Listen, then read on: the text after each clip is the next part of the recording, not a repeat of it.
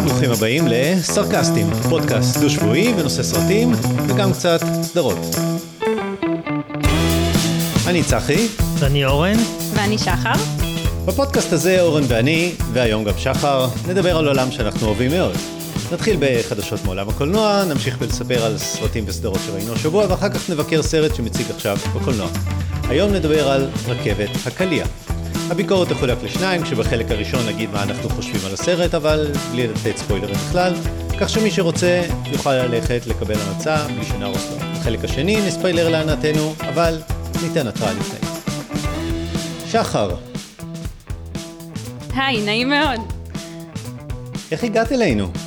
אמ, אז אני גם מאוד מאוד אוהבת קולנוע. אה, זה תחביב גדול שלי עוד אה, מגיל מאוד צעיר. אבא שלי היה מכריח אותנו לראות המון סרטים בהמון נושאים, אה, ומאז אני מאוד אוהבת. וגיליתי את הפודקאסט שלכם ממש לא מזמן, והחלטתי להצטרף.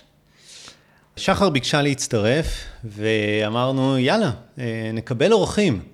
כן, זה נחמד שמדי פעם יהיו אורחים, שאוהבי קולנוע כמונו, ולשמוע, לדבר עם עוד אנשים. אז האימייל שלנו זה סרקסטים עם c את gmail.com ומי שרוצה לבוא להתארח מוזמן לשלוח לנו מייל ואם יהיה לנו מספיק מעניין אז אנחנו... ב waiting list, זה ב waiting list. כן, נזמין אה, אורחים.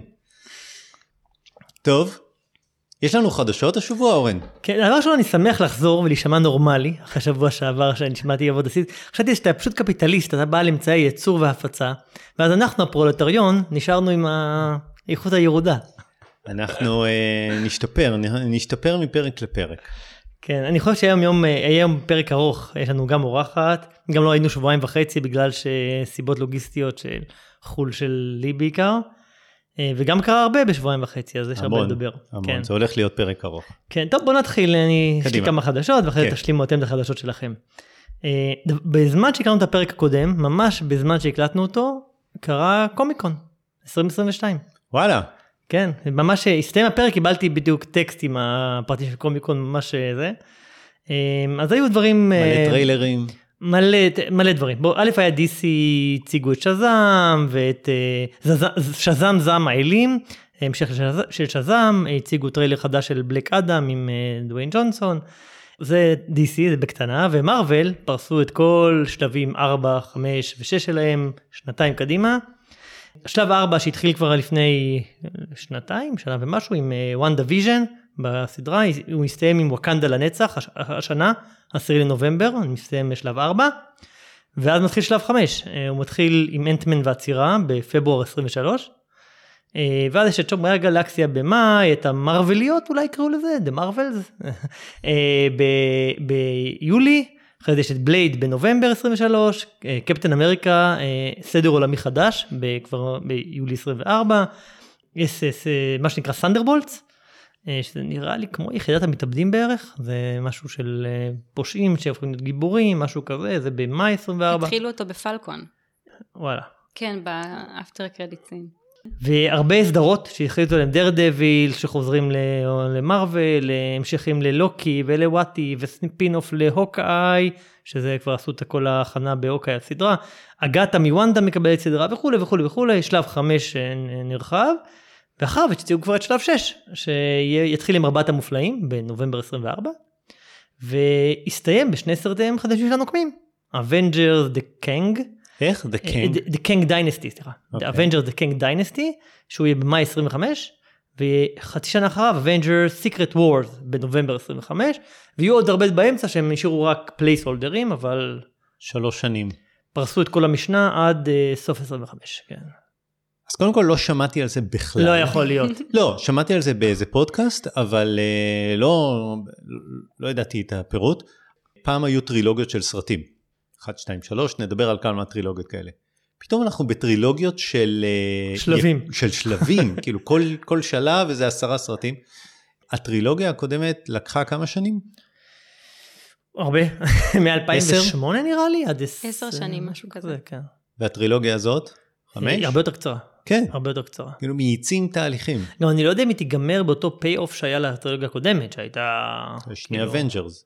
לא, נגמרה בשני Avengers, אבל עם pay off של כל היקום שנבנה, ולאט לאט, ותאנוס וטה-טה-טה-טם, אני לא יודע אם זה יסתיים באותו סוג של מי, קליימקס. מי מפיק העל? נו מה, קווין פייג'י כרגיל. אז כמה אתה מחכה לשלושת השלבים האלה? באמת אני שואל. תראה, השלב 4 התחיל לדעתי צולע. אני עוד לא הבנתי לאן הוא הולך. אבל אני חושב שיש לו איפשהו תוכנית, בדרך כלל הילדים... אם אתה משווה אותו לשלב אחד, פחות טוב? תראה, שלב אחד היה גם קצת, אה, אני חייב להגיד, אוקיי, אז יכול להיות אה, שככה זה. אתה יודע, איירון מן 2, תור 2 היו ככה ככה, לקח זמן עד שהוא התניע, הסיום היה מאוד מאוד חזק, אה, יכול להיות, אבל פה זה גם, זה שלבים אחרים, פתאום יש סדרות טלוויזיה שמצטרפות שלא היה קודם, אה, מחליפים את כל הדור של הגיבורים, גם הגיבורים קוראים לזה גיבורים שהיו קלאסיים ב- גם בחובות. אתה יודע, תור, איירון מן, האלק, וזה. פה פתאום גיבורים חדשים שפחות מוכרים, צריכים לבנות להם קהל מעריצים. הרבה אבל- נשים שמחליפות את הגיבורים. נכון. וואלה. אני חושב שזה יוצר אבל. הוא יוצר עניין. כמה את מחכה לזה? וואי, מאוד, אני מאוד ממש? אוהבת. מה, כן. לפי על כל השלבים? אתה לכל? השלבים. אז יש לי רעיון, לא סתם שאלתי מי מפיק העל. יש את הפודקאסט שלנו. אני אהיה מפיק, מפיק העל. אתה ושחר תלכו לראות את כל הסרטים של גיבורי העל ודברו על זה כמה שאתם רוצים. למה אני חייב... הרי את כל הגיבורי העל הקודמים לא ראיתי את כל הסרטים. ראיתי את, ה... את הסוף. ועכשיו לא היה לך ברירה, נו, לא נורא. הלאה, איזה טוב, סיוט. בוא נמשיך. כן. אה, טריילרים, אז דיברנו על זה שיהיו את השלבים וזה, יצאו המון המון המון טריילרים, חלקם סופר מגניבים, John Wick 4, אה, וואקנדה, אה, She-Hulk, שזאם 2 ובלק אדם שהזכרנו. אחד הטריילרים הכי מעניינים שבכלל לא קשור לזה, אה, אופנהיימר. כן, ש- מדהים, הם, הם עשו משהו מדהים. כן, כי אם ל... אם לנולן יש אפשרות לשחק עם הזמן, אז למה שלא לעשות את זה גם בטריילר? אז הוא שם טריילר ב live, שעם counter, כשאתה נכנס, הטריילר הוא streaming ב live, מהמם. עם counter מתי יצא הסרט שכל הזמן מתעדכן, אז אתה רואה בעצם, כשאתה מתחיל להיכנס, נכנס לטריילר, אתה בעצם רואה מאמצע הטריילר לפעמים, בדרך כלל, רוב הסיכויים. זה לא טריילר, זה טיזר. של איזה 30 שניות, משהו 40 כזה, שניות, ממש כן. כזה, לא רואים שום דבר חוץ מ... הוא יכול להתחיל מהאמצע שלו, ייגמר, ואז הוא כן. פשוט חוזר לעצמו עוד ועוד ועוד עם counter, זה מעניין. יש אה, אה, עוד סרט חדש שנקרא The Samaritan עם סילבסטר סטלון. שהוא נראה כמו סוג של הנקוק שהיה בזמנו עם וויל סמית אם אתה זוכר כזה ראיתי, מין סוג של כן. אנטי גיבור אנטי גיבור כזה כן זה גם היה בקומיקון? אמ, אני לא יודע, אבל זה יצא אוקיי. ממש באותו שבוע, מהמם. וגם היה trailer חדש של פינוקיו, של ה stop motion של אה, גיירמו דל טורו, גם נראה דיברנו על זה. כן, אז היה זה. בקיצור, lots of lots of trailers, אז היה כיף, אני אוהב לראות, היה כיף. זהו, עוד כמה דברים שרציתי להזכיר, אה, קראתי שעושים reboot ל Quantum Leap. זוכר את Quantum Leap? כן, איך קראו לו? אה, בקולה? סקוט בקולה. כן, כן, כן. אז אה, אתה זוכר, כל פרק היה מתחיל בזה שהוא היה קופץ ב- לתוך דמות אחרת בהיסטוריה. הוא לא ידע, הוא לא לא ידע היסטוריה, בתוך. היה צריך את הילד כן. שלמד היסטוריה.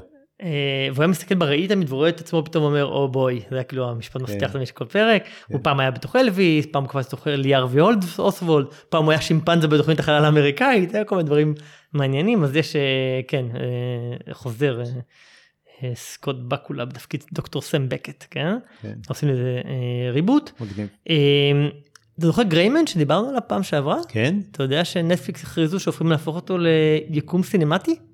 כבר אבל- הכריזו עליו המשך. לא, אני לא ידעתי. שהכריזו, אבל אני- אנחנו לא, הם אמרנו הקש- שזאת הם- הייתה התוכנית שלהם. כן, אבל עכשיו הם הכריזו בעקבות. ההצלחה שיש יקום קולנועי, כן. אז יש למה לצפות. טוב, עוד דברים מעניינים. וורנר, אמרנו שנדבר על וורנר. כן. אה, וורנר, HBO Max. וורנר, כן, וורנר גונזים את הסרט הכמעט גמור של בט גרל, שהשקיעו בו 90 מיליון דולר, עם מייקל קיטון גם, בתפקיד חוזר לתפקיד בטמן, או היה אמור לחזור. אה, סיפור מעניין, כי יש שם, בעקבות המיזוג שלהם עם דיסקאברי, יש שם שינויים בהנהלה, שינוי אסטרטגיה, קראתי על זה כבר הרבה הרבה כתבות. אה, כולם מנחשים, כי הם לא הכריזו רשמית מה בדיוק ולמה ואיפה ואיך. אה, אחת התיאוריות הנפוצות זה שהמנכ"ל החדש רוצה להיות לא נטפליקס, כמו שאתה אוהב, הוא רוצה לבדל את עצמו מנטפליקס, ללכת על איכות, ללכת על סרטי קולנוע ולא סרטי סטרימינג, ולחזור למודל הקולנועי, ולכן כל מה שהוא לא עומד בסף האיכות, כל מה שהוא streaming only, הוא גונז וזורק, אז זה פרויקט של סקובי דו 2, ו Batgirl וכולי.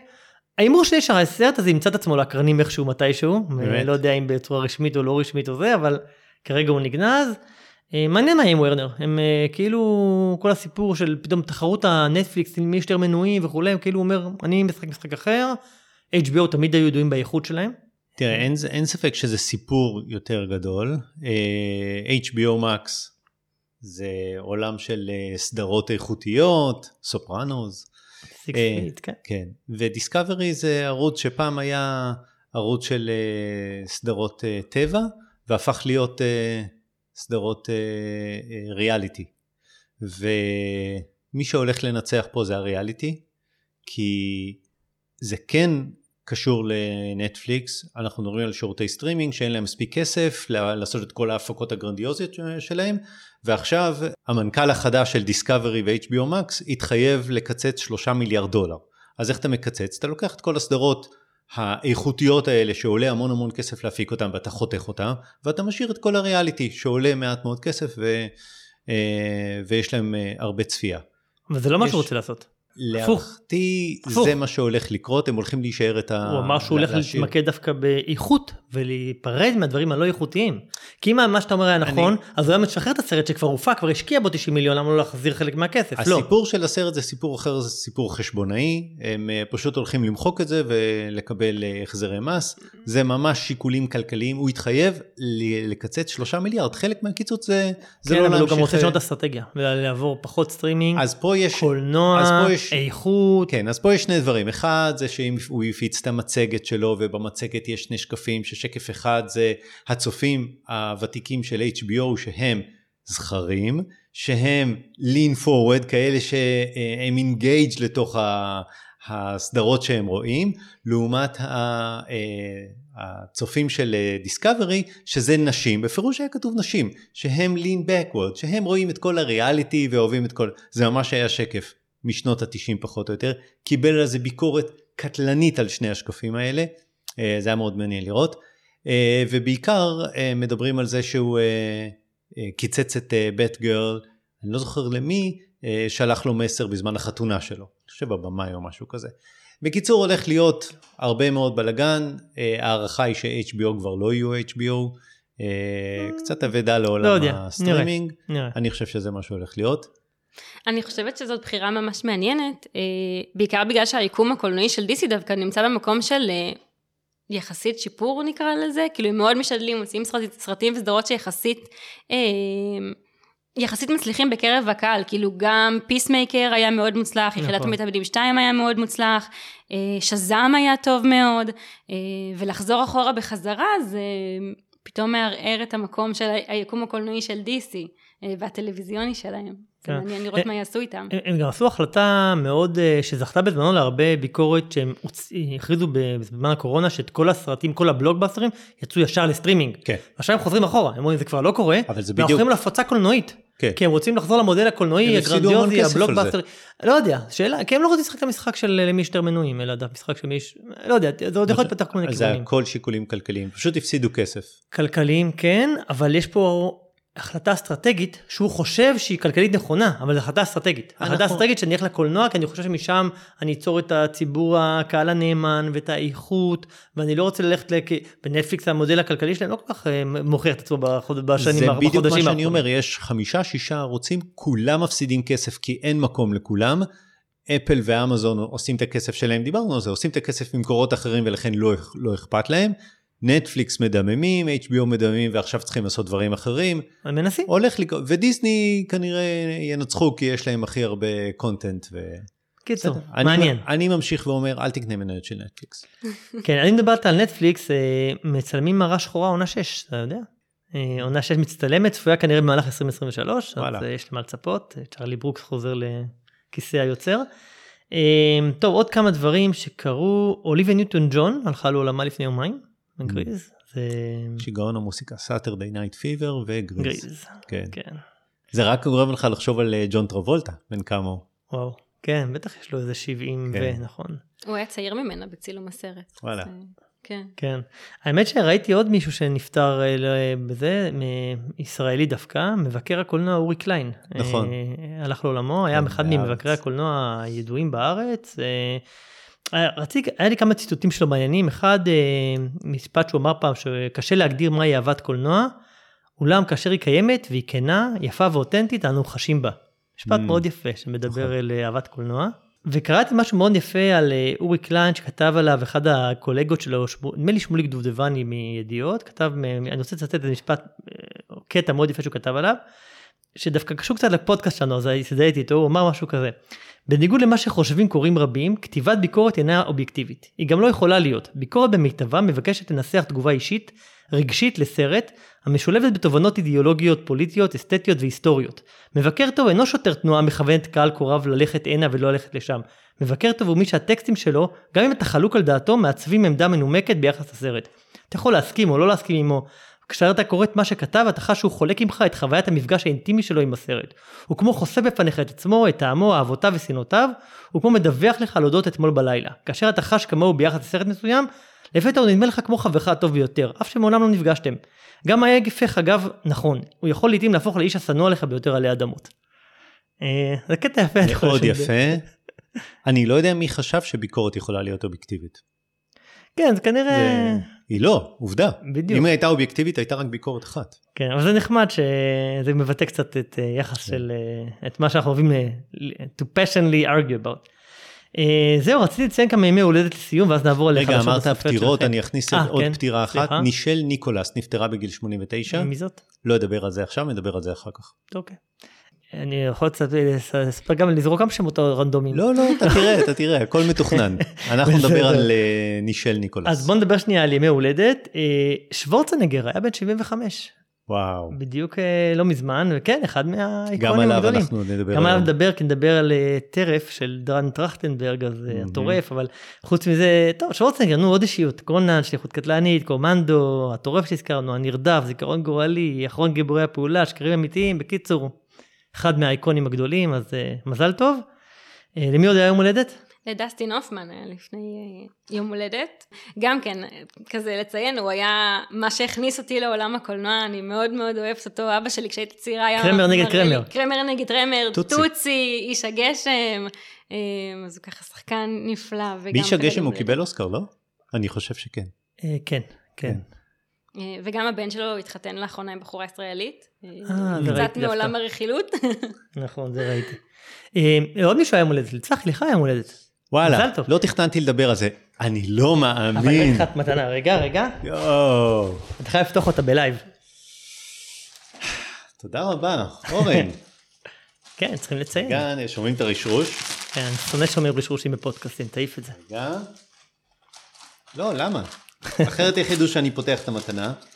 אני צריך לתאר את... אני מקווה שהבאתי את המתנה הנכונה, פשוט, כן. זו חולצה של סטארט-טרק, וואו! מהמם, תודה רבה. יפה. תודה רבה. באמת רציתי לדבר על היום הולדת שלי. אוקיי. דיברנו על החנות בדיזינגוף סנטר, Take One, זה מדיזינגוף סנטר. באמת? כן? לא מ Take One, אבל כן. אה, היא לא קיימת יותר, שקנינו בה פוסטרים. אמ. פוסטרים היה משהו מאוד אה, אבל יש עוד חשוב. אה, חנות פוסטרים שם, פוס- נמרוד או משהו כזה, נכון? לא יודע, אוקיי. היום חנות הפוסטרים קוראים לה אמזון. אה, למה פוסטרים היה חשוב? כי, כי פעם לא היה טריילרים, לא כי היה החדר היה אינטרנט. מלא בהם. וגם הדרך היחידה לדעת איזה סרט עומד לצאת, ובאיזה שעות ההקרנה ובאיזה בתי קולנוע, היה ללכת לפינת הרחוב ולראות את כל הפוסטרים על, על על, לוח, העגול. על לוח המודעות בפינת הרחוב. אה, ואז הלכנו וקנינו פוסטרים, שהם היו פוסטרים מנייר, מאוד אה, עדינים, וכמובן היה לי את הפוסטר תלוי בחדר של דיון, גם לך אמרת, והוא כן. נקרא בסופו של דבר, וסיפרנו על זה באיזה פרק. אז אתה יודע מה קיבלתי ליום הולדת? פוסטר של דיון. לגמרי, החדש. וואו. כן, קנו לי, הבנות שלי. איזה כיף. איזה יופי. אז אה, בפרק הבא אה, יהיה תלוי פה, הוא עכשיו במסגור, אז אה, יהיה תלוי פוסטר של דיון, אבל חדש. יפה. ואני מת עליו, אחד הדברים שאני, אני יכול לדבר רק על הפוסטר 20 דקות, כי הפונט של דיון הוא יצירת אומנות. לך תראה איך כתבו דיון, זה פשוט נהדר, לא, לא ברור לי איך אפשר, 50 שנה זה קיים, אף אחד לא חשב לכתוב ככה דיון. מרתק, נורא כיף. אז אה, כן, היה לי יום הולדת. קיבלתי שתי מתנות. וואי, נהדר, איזה יופי. יפה. נעבור אה, למה שראינו בשבועיים האחרונים. שחר, את רוצה להתחיל? אה, בטח, אני. אשמח. אה, אז אה, עכשיו סיימתי תקופת מבחנים, זו הייתה תקופה מאוד קשה מאוד עמוסה, והיה אסור לי לראות סרטים, כי אחרת אני אגלוש ולא אוכל להכין את השיעורי בית והעבודות. אז כשהיא נגמרה, חזרתי לראות, אה, כזה פתחתי את הנטפליקס, לראות מה יש, אה, והדבר הראשון שקפץ לי, המקס הזוהם כביש הרם, אמרתי כאילו, איך יכול להיות שפספסתי את הסרט הזה? הוא יצא בשנת 2015, וכל כך הרבה זמן לא, לא ראיתי אותו, כן. וואלה. ממש. אה, אז ככה ביים אותו ג'ורג' מילר, והוא סרט המשך לטרילוגיה משנות ה-80, שגם אותה לא ראיתי. אז ממש הגעתי חלקה לסרט, ונילה. לא ידעתי שום דבר, ממש ככה. ומה שממש אהבתי בסרט הזה, זה שהוא הוא מאוד פשוט. המשימה או הדבר שהם צריכים לעשות זה להגיע מנקודה א' לנקודה ב'. אז הסרט בעצם עוקב אחרי אה, שתי דמויות מרכזיות, זה מקס ופריוסה, פירויוסה, והם בעצם בורחים. אה, רגע, רק נגיד, מקס זה... תום. הארדי החליף בעצם את מל גיבסון, ופיורוסה, שרליז ש- טרון. נכון. משחקת מדהים, קרחת. מצוינת, כן. אה, אז בעצם הסיפור עוקב אחרי שניהם, הם מנסים להש... להציל את הנשים של אימורטן ג'ו אה, ולהוביל אותם, הם בורחים בעצם מהאזור שלהם ומנסים להגיע לאדמה הירוקה. אגב, הוא הנבל בסרט השני. כן, זהו, ראיתי את זה אחרי זה כשקצת ניסיתי לקרוא כן. על הסרט. אז אה, הם בעצם מנסים להגיע מנקודה א' לנקודה ב' וקורים כל כך הרבה דברים תוך כדי, יש שם אקשן מטורף ודמויות מטורפות. הדבר הכי מדהים שמה, שאין שם בכלל CGI. כאילו, באמת? הכל שם זה פעלולים על אמת כמו של פעם, עם uh, אמני קרקס על אה, פולס uh, נעים בתוך המדבר, הוא, לא, הוא עושה הכל uh, אוהב על אמת כמו נולן, כן. בלי CGI, ל- רוצים לרסק מטוס אז מרסקים מטוס, ורוצים לנסוע ב... אם אנשים מתנדדים על פולס באמצע המדבר ב-90 קמ"ש, אז עושים את זה על אמת, זה מדהים. אז הסערה היא לא עם CGI? אני לא יודע אם אה, השיער, קשה לי להאמין. שאחוז מאוד מאוד גבוה כן. של הפעלולים שם הוא real, real action אה, של פעם. זהו, זה פעלולים הם מטורפים כן. לגמרי, הם מרשימים מאוד, והעלילה היא כל כך, זה כל כך פשוט להגיע מנקודה א' לנקודה ב', ו, ובתוך זה לייצר את, ה, את המתח, את האקשן, את, ה, כן. את כן. האווירה. אמ, אז אני מאוד מאוד נהניתי ממנו, ואם מישהו כמוני בטעות פספס, אה, מהר מהר אחד הסרטים הטובים של אה, 2015. כן. זה לגמרי אחד מעשרת הסרטים הטובים של העשור הקודם. אני, אין לי שום בעיה לצפות בסרט הזה אחת לשנה עוד פעם. זה סרט שאומרים עליו שנשפך לג'ורג' מילר אה, קורקום על הסרט. והוא אמר. טוב, נו, נשאיר את זה ככה. אבל מה שמעניין, אה, אני רוצה להשוות את זה לטרילוגיה של אה, הנושא השמיני, שיצאה גם פחות או יותר אה, סביב אותה תקופה, והאמת שנחזור לנוסע השמיני יותר מאוחר, אבל זה דומה כי בשניהם יש את הבמאי המקורי, רידלי סקוט בנוסע השמיני, ושניהם בגילאי כמה 75-80 החליטו לחדש את, ה, את הטרילוגיה. אה, רידלי סקוט חזר עם אה, פרומטאוס ואחר כך קובננט, ששניהם סרטים כושלים לחלוטין, לקחו טרילוגיה מעולה. לא זכירים אפילו, הייתי אומר. והוא הרס את הזיכרון של, הוא לא גורם לאף צופה חדש שלא ראה את הטרילוגיה המקורית, לא גורם להם לרצות לראות את הטרילוגיה. לעומת זאת מגיע ג'ורג' מילר ומחדש את הסדרה בקצב הנכון, בצילום החדש, בממש רענן את הסדרה לגמרי והפך, פשוט הוציא סרט רביעי masterpiece. ועכשיו הוא מוציא, הולך להוציא סרט אה, חמישי. נכון, אז, אה, בכיכובה של אניה טיילור ג'וי, אה, ששיחקה. גם ב... כן, בספליט, בגמביט המלכה ובאמה. אה, חמודה מאוד. והיא מאוד. תשחק את אה, פיורוסה הצעירה. הצעירה, כן, כן. זהו, לא כל כך ברור עדיין מה קו העלילה או באיזה תקופה היא נמצאת. חושב- זה, זה מסוג הפרויקטים, מתוכנן לצאת אני חושב ב-24. אני מקווה שהוא יצא לפועל, כמובן שאחלה סרט לחכות. אחד הסרטים הטובים, באמת, איזה יופי שהזכרת לנו אותו.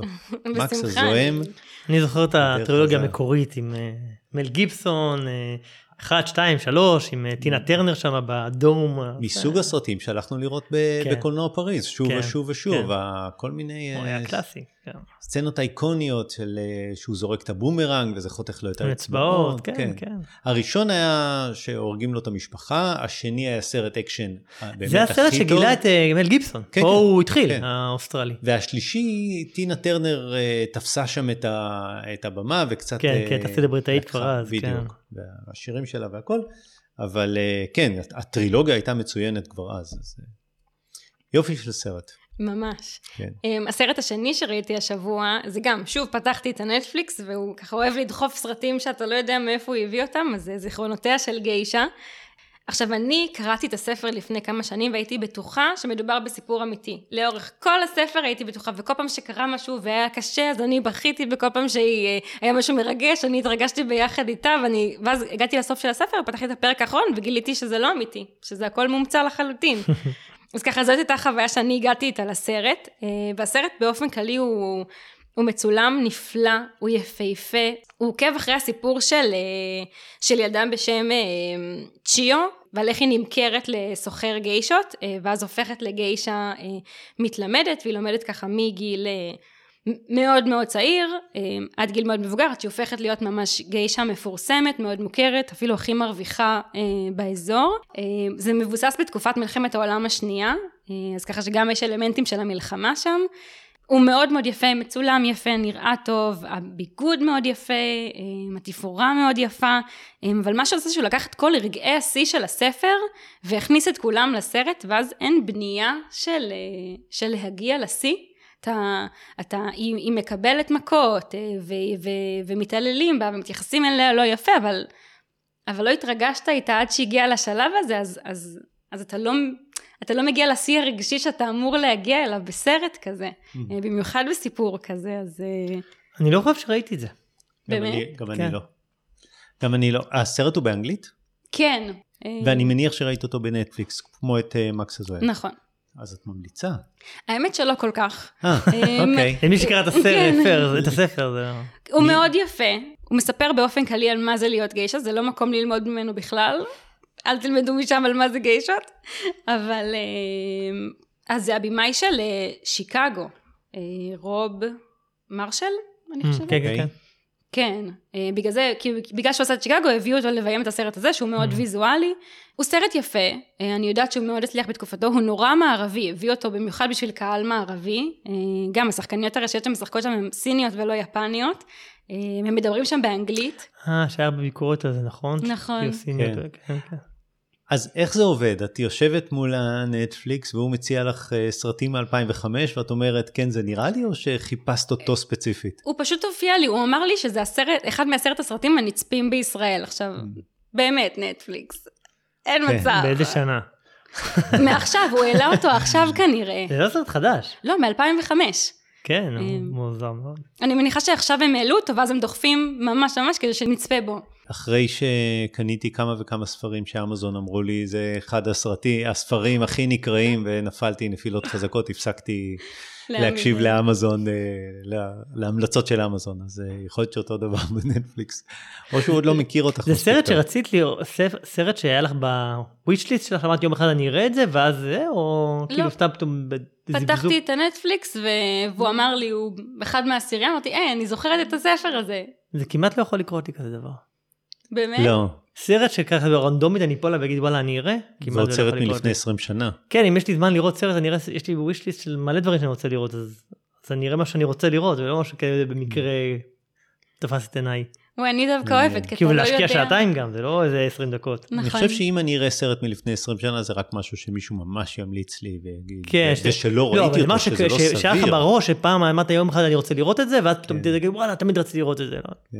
כן. אני דווקא אוהבת ש, שזה מפתיע אותי, זה כמו שאתה הולך למסעדה ואתה אומר, מה שתביאו לי אני אקח, כן, המלצת השף. בדיוק. נחמד, אוקיי.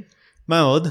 סדרה השלישית שראיתי היא הדבח, אה, באמת דיברתם עליה כבר אה, בפודקאסט, ממש גם, בקצרה. נכון. בגדול היא סדרה אה, ישראלית שעוקבת אחרי בחור בשם ניר ברוד, משחק אותו גורי אלפי, והוא איש משפחה, נחשב יחסית למבוגר, יש לו שתי ילדות בנות 13 נראה לי, 12, ועוד אחת יותר צעירה, פתיחת היסודי. והוא במקור עבד בהייטק, הוא מיצה את, ה, את העולם הזה, הוא לא מוצא את עצמו שם, הוא לא נהנה יותר, אה, הוא לא מרגיש שהוא מגשים את עצמו, והוא מרגיש שהוא לא יכול לחזור לעבוד שם. אה, וכדי לפרנס את המשפחה, הוא מתחיל לעבוד בתור טבח במסעדת שף אצל אה, בחור בשם דורי, שמגלם אותו גל תורן. ואז הוא מתחיל לעבוד שם והוא מתלהב, מתלהב ממש, הוא מתאהב בקצב, בקצב העבודה, באנשים, בייחודיות, בטעמים, בעשייה, הוא מרגיש שהוא מתרגש שוב. גל תורן תמיד משחק אותו אותו טיפוס. אותה דמות, אותה נכון. דמות, יש לו one, אה, one trick pony כזה, שהוא הוא עושה את זה מצוין, הוא עושה כן, את זה אבל... נפלא, אה, בדיוק. כן, אבל אה, די דומה. זאתי שמשחקת שם, אלקנה, איך קוראים לה? יעל. יעל אלקנה. היא, וגם רותם סלע משחקת. נכון. הם הכירו שמה, ואז רותם סלע לקחה אותה להיות האשתו של אביב אלוש בעונה השלישית של... איך שקוראים להיות לזה? איתה. להיות איתה, כן. נכון. הם הכירו בטבח והיא לקחה אותה לשם. וואי, יפה, כן. יפה. אה, נהנית? מאוד, מאוד. קודם כל, אני מאוד אוהבת סדרות ישראליות. אני חושבת שלאחרונה עושים סדרות מצוינות, אה, ממש ברמה גבוהה. גורי נכון. אלפי באופן כללי משתתף בהמון דברים מצוינים. אותו, כן. וגם היה מעניין לראות, כאילו הסדרה הזאת מתמקדת בשני גברים מבוגרים שלא כל כך מוצאים את עצמם בעולם. מצד שני, אל מולם יש ארבע נשים מאוד חזקות שמאוד מניעות האלה, מניעות את החיים שלהם. אה, זו הייתה זווית מאוד מעניינת. ועוד דבר מעניין שהיה בסדרה הזאת זה שהבימאי אה, והכותב של הסדרה, הוא התחיל את, ה... את החיים התעסוקתיים שלו בלהיות טבח במסעדה. מי זה? אה, ארז קבאל. לא שמעתי. כן, הוא לא כל כך מוכר, חיפשתי קצת דברים שלו באינטרנט, מצאתי לא הרבה דברים. זה הרבה יוצרים עושים את זה, כאילו הוא היה טבח והוא כתב את זה, נכון. אה, בפאודה הוא היה מסתערב מסתערב. והלך זה, והרבה, יש הרבה סדרות ישראליות שזה הגיע מה... זהו, זה הגיוני, זה מגיע מהחיים שלהם. והחוויה האישית, ואז כותבים על זה סדרה, כן. נכון. יש הרבה סצנות מטבח? המון, אין הרבה אוכל, יש לפעמים כזה קצת טעימה פה, קצת טעימה שם, אה, אבל זה ממש נותן חוויה ורצון ללכת לאכול. עובדים על הפס, לא יודע, כן. בטח לא כמו דבר, אבל... אה, לא, כן. אבל תכף אני אגיד משהו על הבר, אבל זה, זה כמו הקלישאה של אה, צעקות ורעש והטבח כן. הזועם שכועס על כולם שמוציאים מנות תפוקות? בדיוק כזה. ככה. כזה. אוקיי. וגל תורן עושה את זה נפלא, הוא מאוד כועס. יודע- אני תוהה אם באמת הקלישאה הזאת היא נכונה, איך הוא יודע? לעשות רושפלד. זה לא, לא, אה, זה לא ג'יימי אוליבר, יש, יש אחד אחר. נכון, נכון. אה, ג'יימי אוליבר זה הערום, לא השף הערום. נכון. כן, נכון, אבל אני לא זוכר איך קוראים לטבח כן. שצועק על כולם ומעליב אותם בצורה... אני, אני לא בטוח אם זה באמת ככה במסעדות. אה, זה המקום להזכיר עוד פעם את אה, The Bear, אה, רק, רק אם אפשר למצוא את זה עם תרגום, כי באמת היא מאוד מראה מטבח בצורה מאוד מאוד ייחודית. איפה אפשר לראות את הטבח? בגדול זו סדרה של, של יס, אז אפשר לראות אותה, יש שני פרקים ביוטיוב. לדעתי, לא, זה שודר בעוד מקום. אני ראיתי את זה ב... אין לי יס כבר, וראיתי את זה באיפשהו בסלקום TV, או בערוץ 2, 12 או 13, לדעתי זה שודר מח... כן.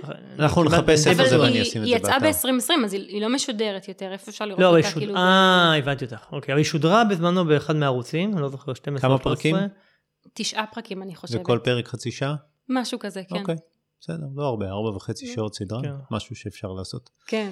והיא גם חודשה לעונה, אמורה להיות מחודשת אה. לעונה שנייה. אז זה מה שאני ראיתי השבוע. נהדר. אורן, טוב, אז לפני שאני אגיד לך מה ראיתי, יש לי כן. משהו מעניין. אה, עשיתי סטטיסטיקה על מה שהמלצנו עד היום. אז עניין אותי קצת, יש לי רשימה של כל מה שהמלצנו עד היום. אז יש לי כמה דברים פרטים מעניינים.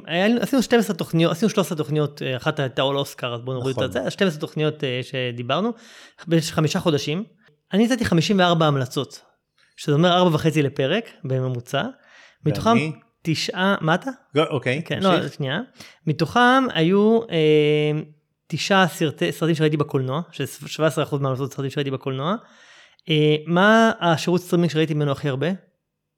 נטפליקס. נטפליקס, ברור. ברור. מה? 11 תכנים, 20% מהדברים זה היה נטפליקס. השני היה דיסני, עם אה, שישה. תכנים, זה 11%. ואחרי זה אפל וערוץ אחד היו באותו מקום עם 4 כל אחד, 7%. ואחרי זה כל השאר יותר קטנים. אה, 11 מהתכנים, שזה 20% היו ישראלים. שזה. מעניין, כן? אה, סך הכל המלצתי על 28 סדרות, כלומר 52% מהמלצות שזה היו סדרות, 22 סרטים, כלומר 41% היו סרטים, זה אחוז די יפה גבוה, אה, שלושה ריאליטי וסטנדאפ אחד, אז זה היה תמהיל. אה, מארבע סדרות מתוך ה-28 שהמלצתי עליהן, שזה 14%, זה סדרות שלא המשכתי בינתיים, אז לא יודע מה זה Mm. אומר, אולי אני אמשיך, אבל והמלצת, אמרת שהן טובות. אמרתי שאני לא אמרת שמש, כן, שראית. כן, כן, שהיהודים באים, זה פשוט עונה חמישית כבר, האינרציה זה. אפלואוד, שהעונה הראשונה הייתה בסדר, התחלתי את העונה השנייה והפסקתי, היא לא מספיק מעניינת אותי. אני גאה בך. אה, אני אחזור. לזה, אני אחזור לזה. אה, פם וטומי וחייבים לדבר על קוסט בדיוק שהמלצתי עליהם ואני רוצה להמשיך אבל איכשהו עוד לא אתה יודע זה לא כזה שאתה יאללה בא לי עכשיו כל פעם שיש לי חור אני נשאב לדברים אחרים אני מתישהו יחזור לזה אבל זה אומר משהו שהם לא מספיק עניינו אותי. קצת לא יאומן כמות התכנים, אה? כן, כן, אז זהו, עשיתי סטטיסטיקה, עשיתי סטטיסטיקה על דברים שאני המלצתי, אוי. אז אה, כן, סליחה. טוב, אני, אני אצטרך... אה, אני, אתה רוצה, אני יכול להשלים את התמונה. נשווה, שלח לי את הטבלה. אה, נשלח את האקסל. אה, טוב, אז עכשיו אחרי שאמרתי מה היה, אני, אני אגיד מה ראיתי בשבועיים וחצי האלה, אז ראיתי כמה דברים, ראיתי עוד סרט בקולנוע שנקרא בלק פון, מישהו ראה? שמעתי עליו, ראיתי את הטריילר. אה, זה סרט, אה, אוקיי, זה עיירה אמריקאי בשנות ה-70, נעלמים בה נערים באופן מסתורי, עד שנער אחד שהוא גם גיבור הסרט נעלם בעצמו, ואז הוא מנסה לברוח מהחוטף. אה, זה סרט שמבוסס על ספר של אה, סופר בשם ג'ו היל, מישהו שמע על השם הזה? הס- הדבר הפרט טריוויה מעניין על ג'ו היל שהוא הבן של סטפן קינג, של סטפן קינג. וואו. כן. שזה אחד הסופרים האמריקאים הכי פוריים ever, בטח בז'אנר אימה ועיבודים לקולנוע. אה, הסרט עצמו והספר גם של ג'ו היל מזכיר מאוד את העיבודים של האבא, כמו איט ואני והחבר'ה, צעירים, עיירה אמריקאית, עלילת, זה קצת, אתה יודע, קצת אה, על טבעי. סרט אימה טוב ואפקטיבי, הוא שילוב של מותחן וסרט אימה, קצת כמו אה, אסירים, נעלמת, אה, שתיקת הכבשים אפילו, כאילו ממש אה, זה. איתן הוק משחק את החוטף, תפקיד מעולה, הוא מזכיר קצת את התפקיד שלו במונייט של איתן הוק. הסרט הוא טוב, הוא מצליח להפעיל את החושים. אני חושב שבכלל מה שמאפיין סרטים טובים, כלומר, כ- רציתי לחשוב מה זה סרט טוב, כאילו מה זה סרט או סדרה. אצלי ה- ה- נייר לקמוס או המבחן, זה, זה סרט ש, שקומדיה היא טובה אם אתה צוחק ממנה, ודרמה היא טובה כשאתה מתרגש, או ממש, לא יודע, אפילו לפעמים אני יכול להזיל דמעה, או מאוד קרוב לזה. וסרט מפחיד כשאתה ממש מפחד, ו, והסרט הזה הוא, הוא, הוא, מצ... הוא טוב, ב, ב... הוא עובר את המבחן הזה, הוא מפחיד באמת, אתה יושב באימה בקולנוע, אה, אז אני חושב שהוא עושה את העבודה שלו. אה, חשבתי על זה, כשיצאתי מהסרט היה לי קצת שאלה, אמרתי, רגע, זה קל להפעיל חושים, נכון? גם אה, אתה Hmm. יכול גם לראות סרט פורנו ולהתרגש. אבל אה, אבל כשאתה עושה את זה בצורה חכמה ולא זולה ומניפולטיבית, זה, זה כבר אומנות. ו, כשהניסיון להפחיד אותך לא עשוי טוב, זה לפעמים פתטי ואפילו אתה מרגיש את זה. זה ופה זה מפחיד באמת, אז זה סרט אה, שמאוד אה, מאוד מומלץ. יש בו המון פרטים שנראים ברובם זניחים ולא קשורים, אבל בסוף יש פי-אוף אחד גדול, הכל מתחבר, Hmm. אה, מאוד מרשים, אז אה, באמת הוא גם זכה להרבה ביקורות טובות, אז אני מאוד ממליץ. בלקפון, סרט בלקפון. אימה, איפה אפשר לראות אותו? בקולנוע, הקרוב למקום מגוריך. אני לא חושב שהייתי שם את אה, שתיקת הכבשים בז'אנר האימה. לא, חושב שהוא- אמרתי, אני חושב אמרתי שהוא סרט מתח, אז בדיוק, אמרתי שהוא משלב את המתח כמו בשתיקת הכבשים. והסיבה שאני מבחין זה, אני לא אוהב סרטי אימה. אה, אני לא אוהב לפחד, אני לא אוהב לפחד בסרטים, יש, אגב, יש אימה של ג'אמפ סקר שמפחיד אותך, נכון. פרדי קיו- קרוגר או דברים כאלה, ויש אה, סרטי אימה גור, בדיוק. של אה, סו ודברים נכון. כאלה, שזה, אני מתרחק בכלל, זה לא, זה, אני לא נהנה מזה, אני פשוט לא יכול ליהנות מסרט, מסרט כזה, וגם אבל מה עם סרטי אימה כמו אימה- פולטרגייסט וכאלה? לא ראיתי פולטרגייסט. בדיוק בגלל זה. תחשוב, מה, אנחנו מדברים על לפני 40 שנה. לא ראית פולטרגייסט? לא. כשאני אומר שאני לא אוהב משהו, זה לא שבעשר שנים האחרונות הפסקתי לראות את הז'אנר הזה. לא, אני, אני מ- מימים ימימה לא, לא אוהב לפחד ב, בסרטים. זה לא, זה, אני לא, אני פשוט לא נהנה מזה. אני הולך, אני רוצה את, ה, את ההנאה שבללכת לקולנוע. לא אוהב סרטי אימה. אז אני אוהב סרטי אימה, אני אוהב את כל הז'אנרים, אבל זה סרט אימה שהוא הרבה יותר לכיוון המתח. ובגלל זה הזכרתי את אה, כן. אסירים וגון גרל וכאלה, מאשר לכיוון האימה. אז, אה, אוקיי? אה, אשכול, אם לא יהיה לי מה לראות. לא, הוא, הוא סרט מומלץ, גם אם אוקיי. יש לך מה לראות. בלק אה, פון. בלק פון? כן, בלק פון. בלקפון. Uh, הסרט השני שראיתי, uh, וב-180 מעלות, uh, ליגת סופר פץ. אה, אה, אה, טוב, אתם בטח יודעים, סרט מצויר על, אה, על הכלב של סופרמן, בגדול. הסרט הפתיע אותי לטובה, כי באתי בלי ציפיות. אה, יש שם קולות, מי שעושה את הדיבוב של הקולות זה דווין ג'ונסון, אה, דוויין ג'ונסון, דה רוק, קווין הארט, uh, ג'ון קרסינסקי, עושה את סופרמן שם, קיאנו ריבס ואת בטמן. אה, נטשה ליונס שדיברנו עליה שהיא הייתה ב Russian Doll הדמות. הראשית היא עושה את דיבוב קולות. העלילה זה שסופרמן וכל בעצם ליגת הצדק אה, נתפסים והכלב של סופרמן ביחד עם חיות אחרות שגם להם יש איכשהו באיזה אה, כוחות הם, הם יוצאים להציל אותם. איך יש לחיות אה, כוחות? אה, זה, יש איזה פרט עלילה אוקיי. שמצליחים לקבל איכשהו באיזה תאונה שהם מקבלים בכוחות. הם לא מגיעים מקריפטון. הם לא מגיעים מקריפטון, רק, רק הכלב מגיע מקריפטון, שתכף נדבר על זה גם מעניין. מי שאוהב גיבורי על, יש הרבה בדיחות ורפרנסים, גיקים כאלה, מצחיקים. אה, אה, דוג אל, האבא של קריפטו, קריפטו קוראים לכלב, דוג אל האבא שלו כמו ג'ורל, אה, אה, אה, יש לו גם אלטר אגו, אה, ברק קנט. זה, זה גור אל. מה? כלב, גור, גור אל. זה... בתרגום לעברית. בתרגום. כן. אז יש שם את ליגת הצדק, יש בדיחות על המטוס הבלתי נראה, שכל הזמן הכלב נתקל בו, שהוא לא רואה שהיה מטוס שם, של וונדר אה, וומן. אה, קווין ארט הוא בכלל ממש מצחיק, הוא עושה שם תפקיד טוב, הוא הכלב של בטמן, בסוף הוא נהיה הכלב של בטמן, ממש מצחיק. אה, יש שם כל מיני בדיחות, סופרמן מגהץ את עצמו עם הקרן ל-, זוכר שפעם סיפרת לי איך סופרמן מתגלח עם הקרן לייזר והמראה? אז שם יש את סופרמן שהוא מגהץ לעצמו את הבגדים עם הקרן לייזר, ואז הוא אומר לעצמו, היו צריכים לקרוא לי Iron. כן. אה, בקיצור, חמוד, יש שם סצנת פתיחה שהיא לקוחה ממש מסופרמן אחד. קריפטון מעוצב כמו קריפטון של סופרמן אחד, כולל הנעימה של ג'ון וויליאנס ברקע, כולל המראות והחללית שנראית, כאילו ממש, אה, זה מסביר איך הכלב מתחמק לחיילים ונוסע עם סופרמן לארץ. אה, לא מדהים, אבל חמוד מאוד. זה פשוט לא יאומן שגם סרטים מצוירים אתה רואה עם גיבורי על. וסופרמן, נו. מי נהנה יותר? אני או הכלב? לא, הבן שלך. אל תגיד לי שראית את זה לא, בלי לא, הבן שלך. ראיתי בילדים, ראיתי בילדים. לא, כולם נהנו, היה חמוד. אז היה חמוד. הופתעתי לטובה, הייתי בטוח שיהיה סתמי, אבל בגלל שאני אוהב גיבורי על, היה לי הרבה רפרנסים. זה הדבר השני. דבר השלישי שראיתי, המלצתי, אני חושב אפילו בפרק שעבר על, אה, או פרק שעבר או שניים אחורה, על אה, רק רוצחים בבניין, Only Murders in the Building. אה, אז יצאה עונה שתיים. הממ. משודרת גם בהולו ובדיסני פלוס בארץ. אז דיברנו לפני כמה פרקים, היא, היא העונה השנייה עלתה, ל cast מצטרפת עכשיו אה, כאורחת איימי שומר, במקום סטינג שהיה בעונה הראשונה. הסוף של העונה הראשונה, מי שראה, יש שם, אה, א', העונה הראשונה הייתה לדעתי מאוד מוצלחת, הסתיימה בקטעי סטיב מרטין קלאסיים, הוא משחק שם, סלאפסטיק כזה שהוא חצי משותק, מדבר מצחיק, עם הזה, ממש קלאסי סטיב מרטין.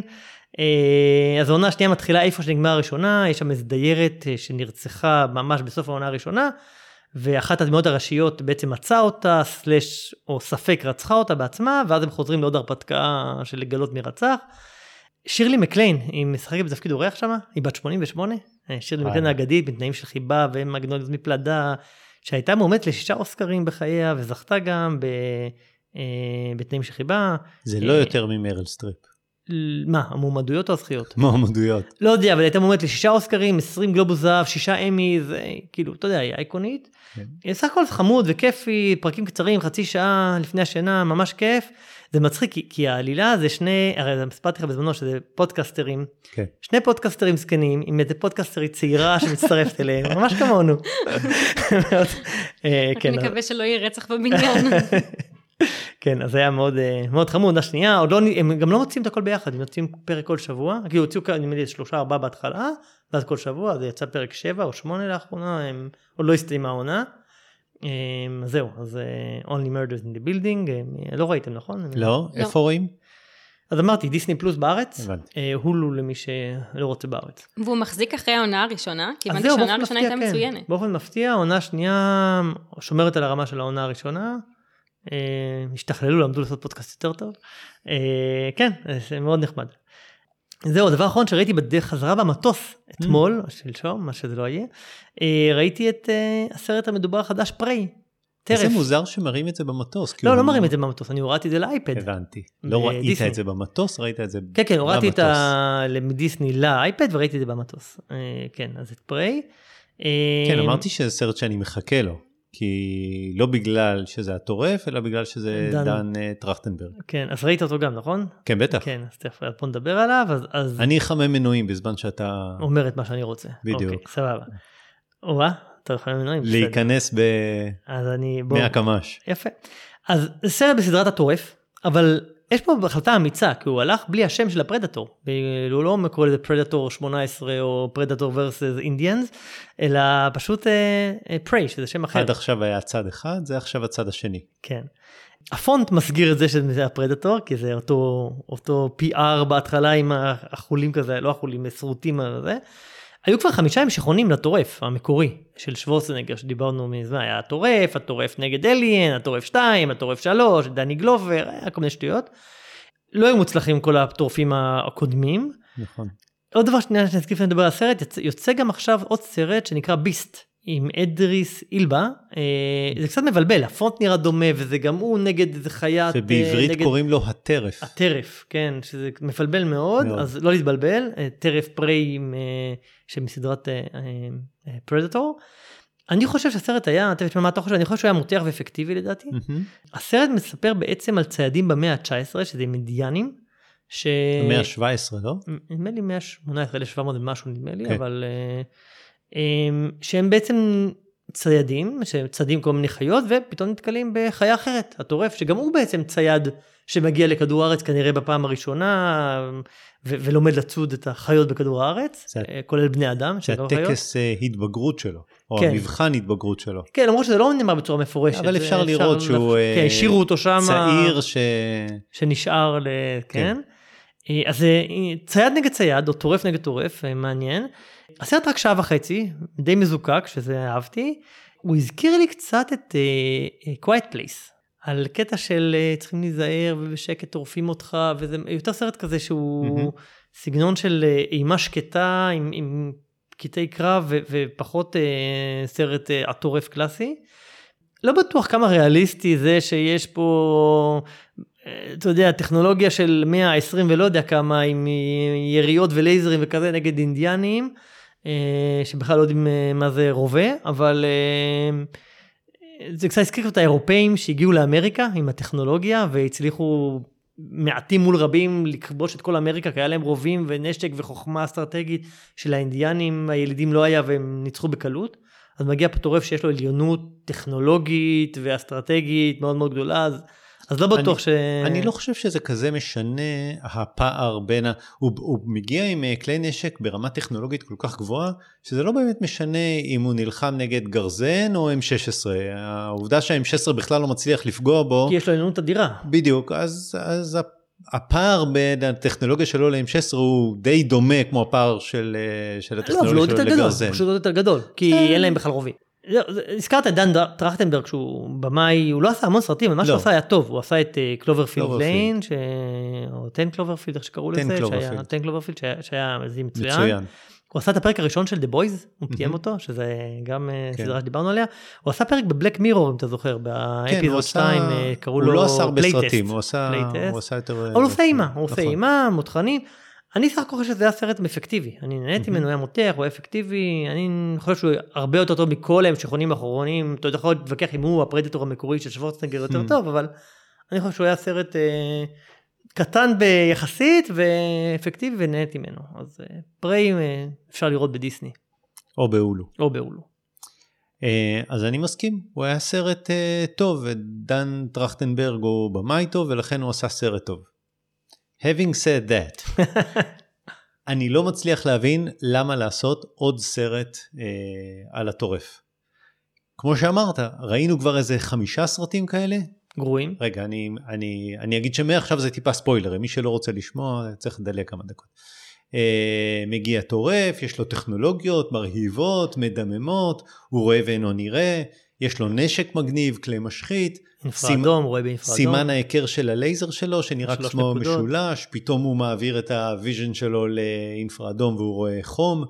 אה, יש לו קסדה מיוחדת, יש לו את הראייה הטרמית, וכל פעם אותו דבר, הוא חותך והוא מבתר את כל מה שמסביבו, כל מה שנקרא בדרכו, הוא אוסף גולגלות, אה, עד שמגיע בן אנוש אה, חכם עם טכנולוגיה בת אנוש חכמה. נחותה, לא כזה חזק, אבל מתוחכם, שבאיזשהו שלב צריך להסוות את עצמו ולקרר את הגוף שלו, כולם עושים את זה.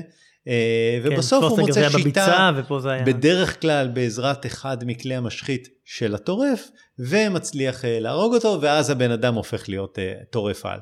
כמה סרטים כאלה ראינו? ארנולד שוורצנגר, דני גלובר, אדריאן ברודי, היה עוד אחד שאני אפילו לא זוכר, ועכשיו עוד אחד. וזה קצת חבל לי שדן טרכטנברג, שהוא במאי מוערך, בא ועושה בדיוק את אותו הסיפור. עוד פעם, שלא מחדש כלום.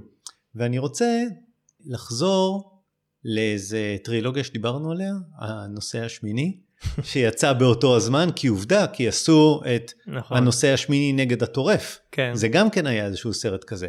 אז הסרט הראשון של הנושא השמיני היה רידלי סקוט, הבמאי היה רידלי סקוט, והוא היה סרט אווירה, צילומים מדהימים, לא קורה הרבה, כל הסרט מאוד מאוד מאוד מותח, בלי שיקרה שום דבר. רידלי סקוט מצליח לעשות סרט אווירה מההתחלה ועד הסוף. את הסרט השני עושה איזה במאי חדש שקוראים לו ג'יימס קמרון, שכל מה שהוא עשה לפני זה זה איזה טרמינטור אחד, וג'יימס קמרון מביא סרט אקשן פר אקסלנס מההתחלה ועד הסוף, ראית? כן, בטח. יופי.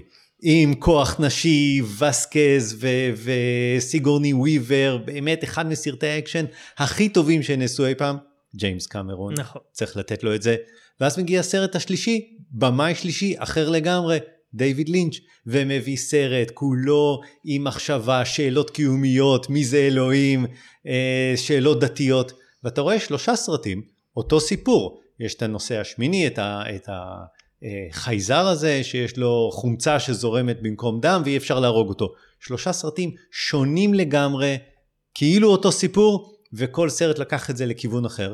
ובא הטורף ו- ועושה בדיוק את אותו סיפור עוד פעם ועוד פעם ועוד פעם. זה דיוויד פינצ'ר דרך אגב, לא לינץ', אמרת לינץ' בטח. סליחה, זה- זה, התבלבלתי עם דיוויד ליץ', אבל אה, אוקיי, כן. דיוויד פינצ'ר. בקיצור, זאת הסיבה שהטרילוגיה של אה, הנושא השמיני אה, היא כל כך הרבה יותר, יותר טובה מהטורף, ואני לא מצליח להבין למה כעבור 25-30 שנה לעשות עוד פעם את אותו סרט בלי לתת שום טוויסט, שום איזשהו סיפור אחר. אני לא אומר שלא צריך לעשות, אפשר לעשות, אבל אתה במאי כל כך מוערך, תביא איזשהו סיפור אחר, תן איזושהי זווית אחרת. זה ממש אחד לאחד בדיוק ארנולד שוורצנגר, אין הבדל, אתה רואה את אותו הדבר. בסדר, פה כמו חיילים עם M16, זה אינדיאנים עם אה, פטישי זה גרזנים בסוף אותו וחרבות. סיפור עם אותם השטיקים. אה, אה. כולל הרעש, כולל ההחלפה של הראייה הטרמית, מההתחלה ועד הסוף. בערך אחרי 20 דקות ידעתי איך ייגמר הסרט, מה, זה, זה לא, זה באמת לא חידש לי כלום, שום כן, דבר, זה לא האדם, עניין. תראה, האדם נהיה אה, צייד ולמד לאט לאט לצוד את החיות הכי חזקות בג'ונגל, נכון? אה, את האריות, את הדובים, לביית את כולם והפך להיות הטורף על. ופה יש חיה, זה, זה אדם במאה ה-18, שעדיין הוא, אמנם כבר השתלט על חיות הג'ונגל, אבל עדיין צריך להיזהר מהאריה ומהדוב, ופתאום מגיעה חיה שהוא לא מכיר. כן, בדיוק דני גלובר. זה קרה לא לארנולד. שוורצנגר ביער, ואחר כך דני גלובר זה כאילו כן, עברו אבל, לעיר, אבל בתקופה של ארנולד שוורצנגר היה לך ברור שהאדם יודע להתמודד עם זה.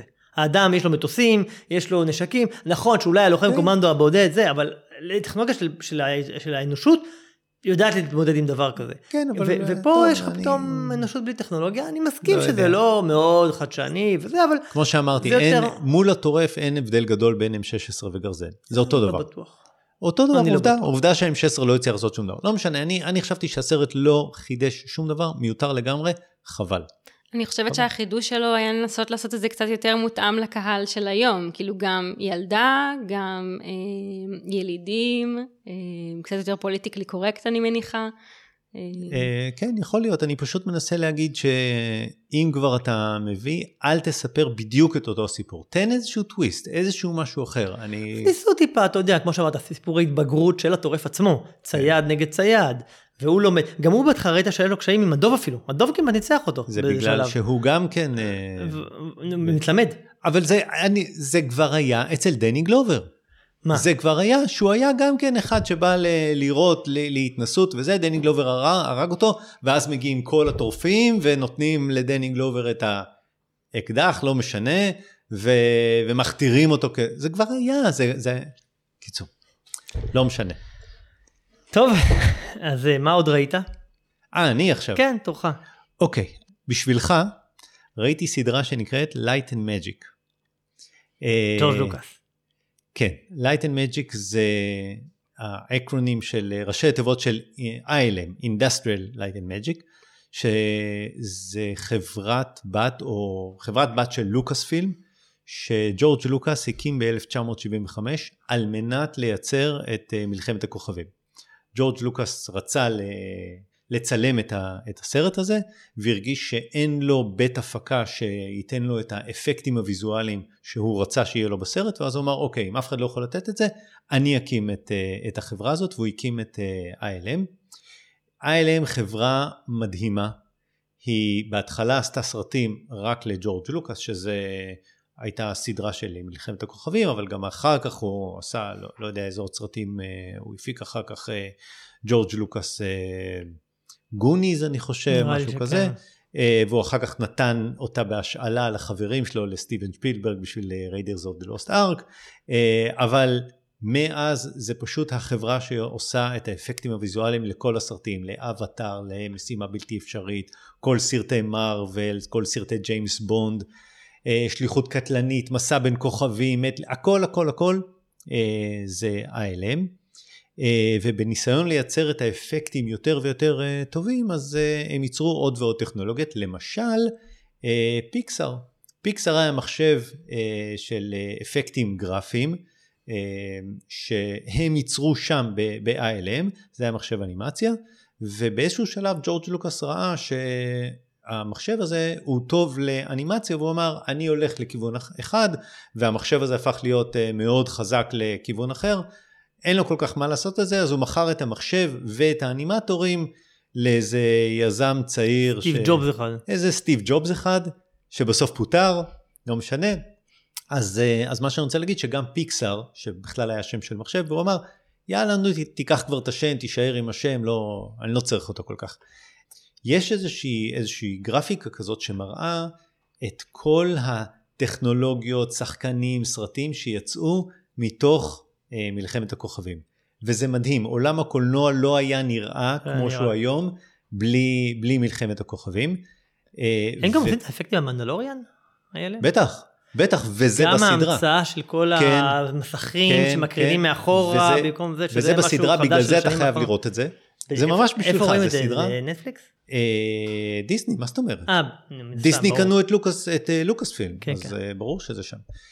הסדרה מדברת על ILM ומראה איך לוקאס הקים בשניים שלושה פרקים הראשונים מדברת בעיקר על איך ג'ורג' לוקאס הקים את ה-ILM וקצת איך נוצרה... אה, סדרה? זה שישה פרקים, וואו, אוקיי. זה דוקומנטרי לגמרי, כל מה שאתה רואה זה footage משנות ה-70-80 של איך עשו את הסרטים, את אנשי האפקטים בגיל ההוא שהם מדברים וגם אנשי האפקטים היום, במאים, סטיבן שפילברג, רון האוורד, שהשתמשו ב-ILM, אז זה בסוף אה, אנשים מדברים ופוטאג' משנות ה-80, שנות ה-70 על איך זה נראה אז. אני חושב שמי שלא גיק ולא, ולא מאוד אוהב את, לא, את מסע, את מלחמת הכוכבים, אני לא בטוח עד כמה הוא ייהנה מזה, באיזשהו שלב זה ישעמם אותו, אני חושב שאנשים כמוך זה ירתק, אתה חייב לראות את זה, שישה פרקים.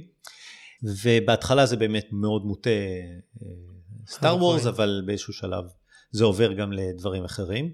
אה, אני בתואר השני הייתי צריך להעביר הרצאה על אה, פרקטלים. וכמובן שאמרתי שהאפקט הוויזואלי הממוחשב הראשון בעולם הקולנוע היה פרקטלים, במסע בין כוכבים נקמתו של כאן, שמי עשה את זה? כמובן ILM עם המחשב שלהם פיקסאר, אז זה מדהים.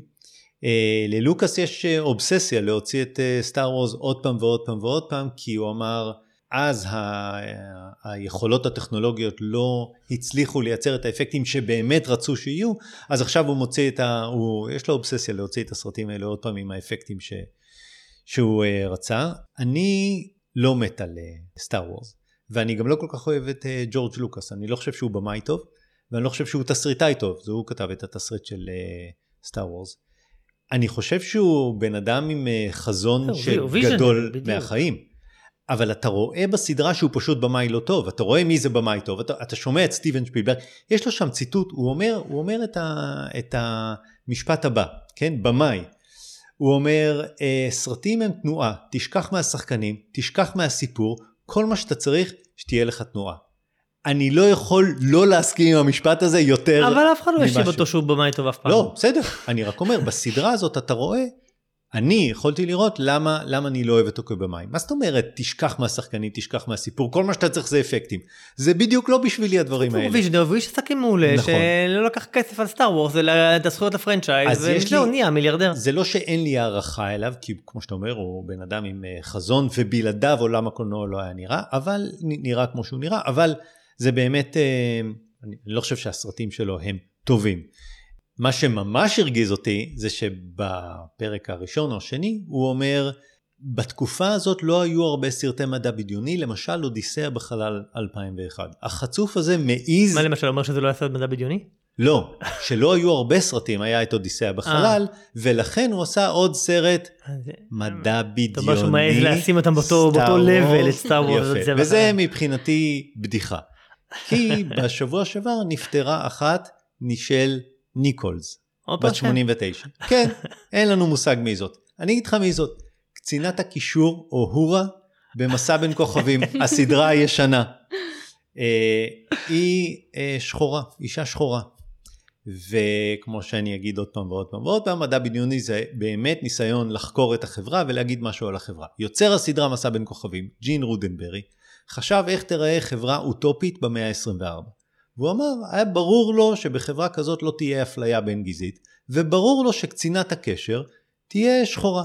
ולכן בתקופה הזאת, כששחורים קיבלו בעיקר את תפקידי המשרתים, הוא לקח אישה שחורה ושם אותה בתפקיד ראשי בסדרה.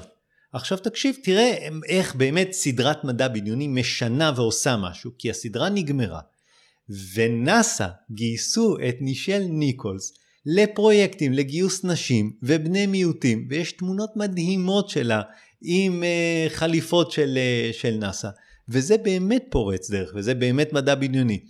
לא פנטזיות של ג'ורג' לוקאס, של חבר, חרבות אור, ובאמת להגיד, להגיד על מלחמת הכוכבים ומסע בין כוכבים ששניהם מאותו הז'אנר, כי בשניהם יש חלליות, זה קצת כמו לומר אה, שספינת אהבה וטיטניק זה אותו הז'אנר. Star Wars השפיע על עולם הקולנוע יותר מאשר Star Trek ועל עולם ה... אני לא אמרתי שלא, לא, אני דיברתי על הז'אנר.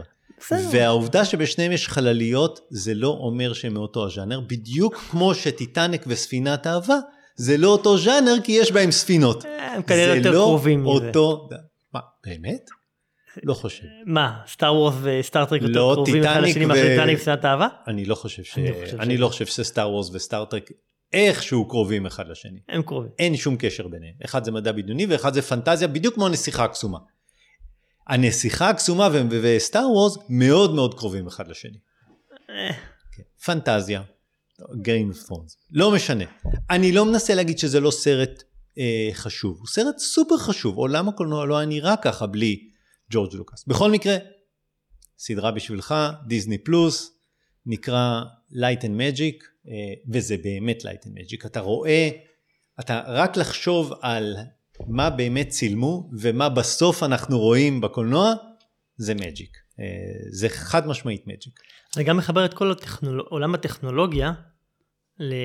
לעולם הקולנוע, כלומר הם הולכים בד בבד, גם הזכרת כן. את זה קצת, אבל כאילו, כן, ה... כן.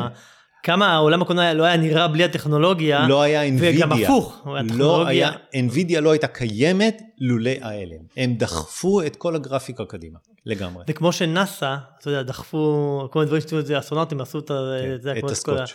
בדיוק, הסקוץ' וכל הדוגמאות הידועות של העיפרון שכותב הפוך, האיץ' שכותבת הפוך וכולי, אז...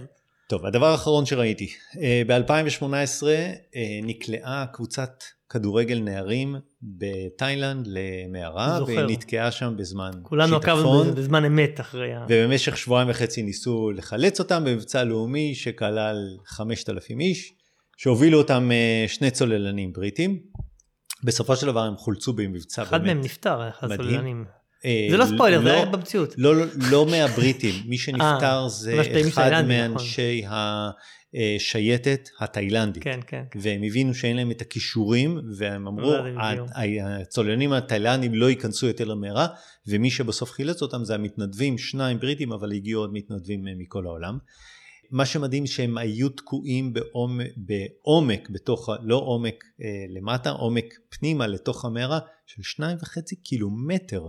של צלילה והליכה זה לא יאומן. אה, כשנכנסו לפני שהשיטפון נכנסו ברגל כן, ועד כן. השיטפון ונתקעו. שש שעות צלילה לכל כיוון. שש שעות צלילה, זאת אומרת... לא שש שעות מתחת למים. שש שעות עם חלקים הרבה ש... הרבה מאוד מתח, מתחת למים. הרבה, הסיבה שזה לוקח שש שעות, כי יש הרבה מאוד קטעים של, של צלילה. סרט דוקומנטרי או עלילתי? רגע. עכשיו זה סיפור מדהים. איך, איך אני יודע שזה סיפור מדהים? כי עשו עליו כבר ארבעה סרטים. הלאה.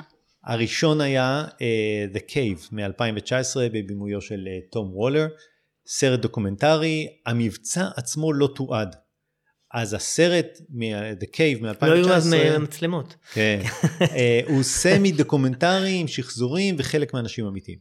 ב-2021 אליזבת צ'אי וסרהלי, הבמאית של Free Solo, וה... זהו, שהזכרת את זה כבר. בדיוק, ובעלה הצלם אה, ג'ימי צ'ין, אה, עשו סרט סמי דוקומנטרי לניישנל ג'אוגרפי, שקראו לו The Rescue, ונזכרתי שדיברתי על זה, אז אני אעשה רגע פאוזה, זה היה בפרק 6. איך אני יודע? כי נכנסתי לאתר שלנו, שאגב בדקתי, יש לו כבר SEO, אתה כבר נכנס לגוגל, כותב סרקאסטים, התוצאה השלישית זה האתר שלנו ב sites. דרך האתר גם עשיתי את כל הסטטיסטיקה שדיברתי עליה קודם, בדיוק. זה גם היה מהאתר. ואתה יכול, יש שם שורת חיפוש, וחיפשתי מערה ומצאתי, דיברתי על זה בפרק 6. בעוד חודש יוצאת סדרה בנטפליקס, שישה פרקים, שנקראת Thai Cave Rescue. אני צפיתי בסרט הרביעי, שנקרא 13 Lives של רון האוורד, שאגב רואים אותו ב-Light and Magic. Uh, הוא יצא השבוע, הוא לא תיעודי, הוא היחידי מבין הארבע שהוא לא תיעודי, הוא שחקנים. מי שמשחק זה ויגו מורטנסן. Mm. ו... כרוניקה של... קולין פארל, uh, אחלה שחקנים. הם משחקים את שני הצוללנים הבריטים. זה סרט ארוך, uh, שעתיים וחצי, ומאוד דומה ל Rescue. איך קוראים לו? 13 Lives, ואני מוכרח להגיד שזה סיפור כל כך מדהים שלא, אני ראיתי את uh, uh, The Rescue, וראיתי את זה, וזה סיפור באמת כל כך מדהים שלא אכפת לי לראות אותו עוד פעם, זה באמת uh, סיפור מדהים. איפה זה משודר? Uh, באמזון פריים. Hmm, מגניב. יצא כבר. יצא, יצא השבוע. זה אומר שראיתי סרט אחד סמי דוקומנטרי וסרט אחד אמיתי. אני לא יודע איך לקרוא לו. לא, עלילתי? עלילתי, אוקיי, כן. מצוין. אה, אז מה עדיף? עלילתי או דוקומנטרי? אני אוהב עלילתי. אני גם. אז אני אגיד לך. אוהב עלילתי שמבוסס סיפור אמיתי, זה בכלל אז אני אגיד לך. אז, אז, אז ממש יכולתי להשוות. ומה שמדהים בסרט הדוקומנטרי של אליזבת צ'אי וסרהלי וג'ימי צ'ין, זה שאתה רואה את שני הטיפוסים האלה, את שני הצוללנים. וזה שני נרדים שזה לא יאומן. אתה רואה אנשים שבאמת אין לך ספק שהם קצת לא שייכים לקבוצה האנושית. הם, אתה, אתה לא יכול לראות אותם נמצאים בפאב ומדברים עם עוד אנשים. הם שני אנשים ווירדים לחלוטין, שאם היית מחפש להם מקצוע, זה צוללני מערות. זה אנשים באמת שהם צריכים את ההתנתקות הזאת, את, ה, את הצלילה המוזרה הזאת, כי עובדה, השייטים התאילנדים לא הצליחו כן. לצלול בתוך המערה. זה, זה מקצוע מאוד מאוד מיוחד לצלול בתוך מערה. ואתה רואה עליהם כמה הם אנשים מוזרים. וויגו מורטנסן מנסה לשחק את, ה, את הביזארי, את, ה, את המוזר, את, ה, את הלא מתחבר, את הלא אכפת לו מהילדים, הוא בכלל לא אוהב אותם, הוא, זה מבחינתו משימה, אבל זה עלילתי, אתה רואה שהוא לא מצליח, וכשאתה רואה את הבן אדם האמיתי, זה, זה חזק מאוד, זה חזק לראות איך, איך הם עושים את, ה, את המבצע הזה. אז, אז מהבחינה הזאת, אני חושב שהדוקומנטרי מנצח.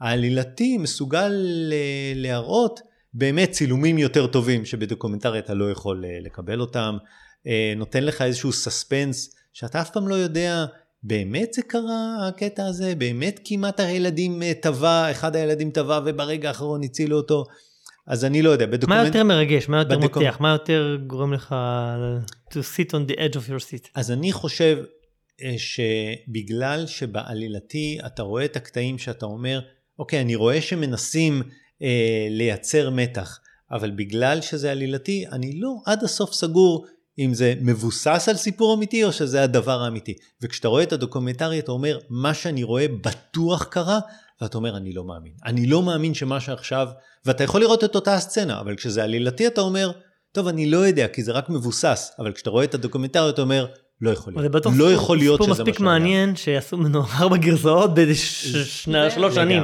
אני ממש, אני ממש ממליץ. למשל, לויגו מורטנסן יש חולצה שכתוב עליה I dive. לבן אדם האמיתי אין חולצה כזאת. הוא הולך עם חולצה עם חורים, הוא כבר 20 שנה צולל עם אותה חולצה, ואתה רואה את זה עליו, איך החולצה דאויה, וזה, אתה רואה, אתה רואה שזה לא, אתה רואה את הציוד החבוט שלהם. זה לא אותו דבר בסרט העלילתי, זה לא, הכל נראה יותר נקי ויותר מבריק. ויותר אסתטי. ו... בדיוק, בשביל ש...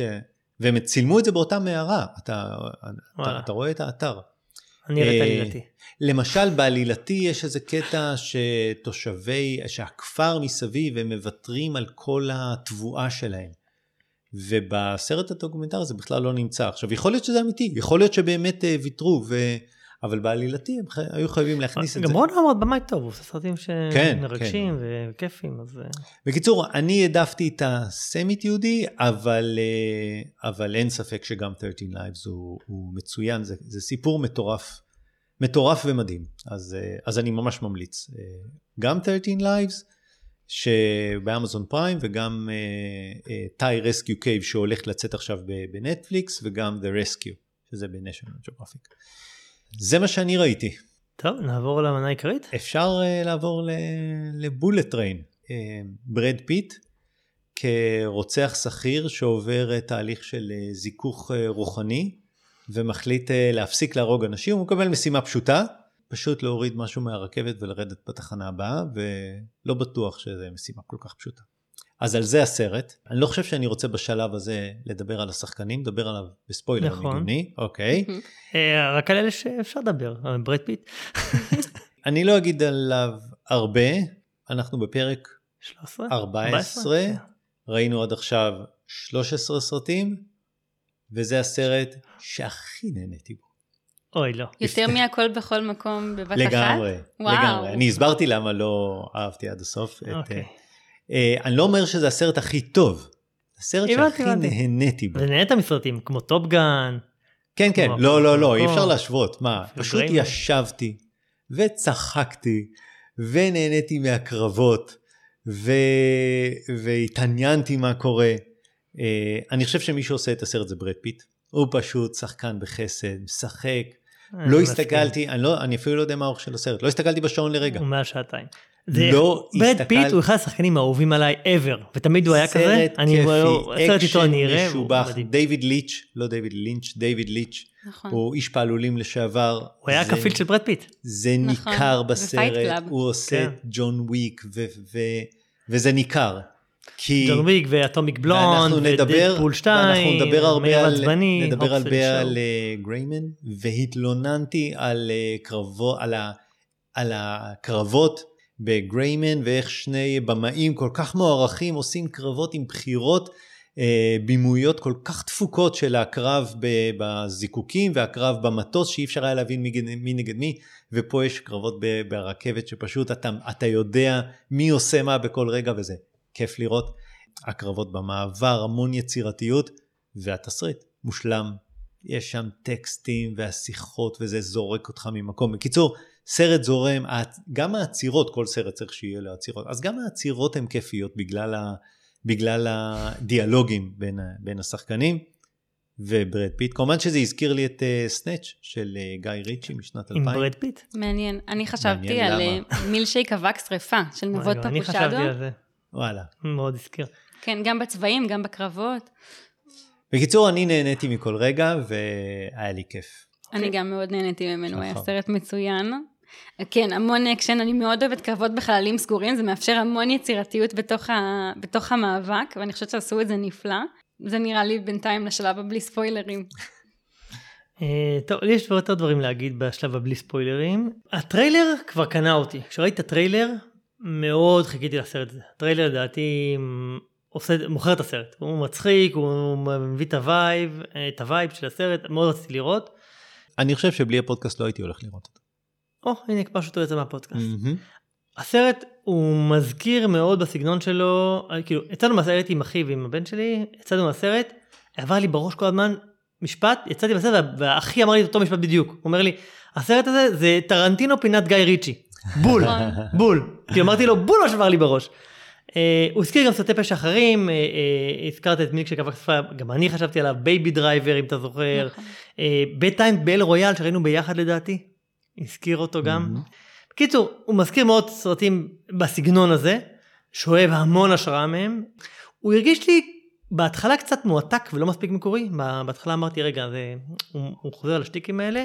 אני נהניתי, אבל אני חושב קצת פחות מכם, אני הרגשתי שהוא קצת מתאמץ, שהדברים אוקיי. לא באים לו מספיק טבעי. אה, קצת מאולץ הוא כמה מהדברים. נכון שיש שם מיטב הז'אנר, כלומר הרבה אקשן מגניב, דמויות ביזאריות, עלילות שנראות לא קשורות מתחברות ביחד, אה, סוגרים את כל הפינות כמעט, אה, אה, פלשבקים, גיא ריצ'י מאוד פעם כן. אמרנו שבשני שעות אם נותנים לך את כל ההיסטוריה של הבן אדם עם פלשבקים, אה, הומור על גבול הטיפשי, שאני בדרך כלל אוהב את זה, לדעתי פה לפעמים זה לא עבד מספיק טוב, אה, דיאלוגים חמודים סך הכל. אה, ברד פיט הזכרנו, תצוגת משחק מרשימה, הכריזמה נוטפת ממנו, הבן אדם על המסך, אתה נמס, כאילו, הוא כבר עשה, אתה יודע, את המתנקשים במר וגברת סמית, ועשה את האושנים, וכאילו חוזר על ה... אתה ממש מאמין לו כש... כשהוא מנסה להסביר לך שהוא נכנס עכשיו לעולמות הזן, וצריך לחבר בין האנשים, כן, כן, הוא גם- ולפתוח חלון הוא גם דלת. בתקופה מדהימה, טוב, הוא כבר 30 שנה בתקופה מדהימה, אבל הוא כאילו, אתה יודע, עם הסרט של טרנטינו שהוא עשה לפני זה, זה היו זמנים בהוליווד, ו- וזה, ו- ותכף נדבר גם בספוילרים על על עוד כמה, אבל כאילו, וואי, דווקא לא הייתי אומרת שבתקופה מדהימה. יש לו סרטים פיט? טובים, אבל... אני חושב שהוא בתקופה אה, מדהימה. עם, אה, גם עם, אה, אמרנו, היו זמנים בהוליווד וזה, ולפני זה עשה עם סנדרה בולוק בתפקיד עורך את ה... נכון. לא סיטי, אני חושב שהוא, אני מאוד אוהב את התפקידים האחרונים שלו. דרך אגב, אתם יודעים שהוא פרסם לפני איזה חודשיים שהוא סובל מפרוספגנוזיה? שזה חוסר יכולת לזהות פרצופים? נכון, אה, דיכוי קוגניטיבי של מערכת העצבים שקושי לזהות פרצופים, והוא רמז שהוא כנראה הולך לפרוש בקרוב. מאוד. עצוב. כן. דרך אגב, שני, עוד דבר, שני דברים שרציתי להגיד, אחד, התרגום היה ממש גרוע בסרט, לא יודע אם גם אצלכם זה היה ככה ושמתם לב, התרגום היה ממש גרוע, כאילו גוגל טרנסלט תרגמו את זה, ממש, אה, הוא פונה לבחורה שמדבר איתה, אומר לה קיד וזה, ומתורגם ילד בתרגום, כאילו, והיה היה איזה ביטוי שהוא אמר, אה, אה, אה, hurt people, hurt people, כאילו אנשים פגועים, פוגעים באנשים, ותרגמו את זה, אנשים פגועים, אנשים פגועים. מה זה? זה לא משפט בלי. שום משמעות. כן. אני גם לא. והיה איזה, בסוף שהוא היה איזה משהו, הוא אומר לו, זה, I got this, כאילו, זה, והתרגום, אה, חיסלתי אותם. כאילו, זה היה לפני שהוא יצא ל- I got this, כאילו משהו מטורף. אה, פרט אחרון שרציתי לה- להזכיר, הס, אה, בטח אתם יודעים גם, זה מבוסס על אה, ספר יפני, של אה, סופר אה, פשע ידוע בשם קוטרו איסקה, שכתב אה, ספר, והסרט מבוסס על זה, ה Bullet Train, אז אה, אה, גם פרט טריוויה מעניין. אה, אז כן, אני חושב שהסרט מהנה, אה, מהטריילר אה, באתי עם, ציפיות מאוד גבוהות, ענה קצת פחות ממה שחשבתי, אבל מהנה. לא הסרט שהכי נהניתי בפודקאסט, אבל אה, איך. אני אוהב את זה שאנחנו לא מסכימים. נכון, ודווקא הפוך, אז בדרך כלל אתה בעייתי. כן, טוב, אז נעבור לספיילרים? קדימה. יאללה.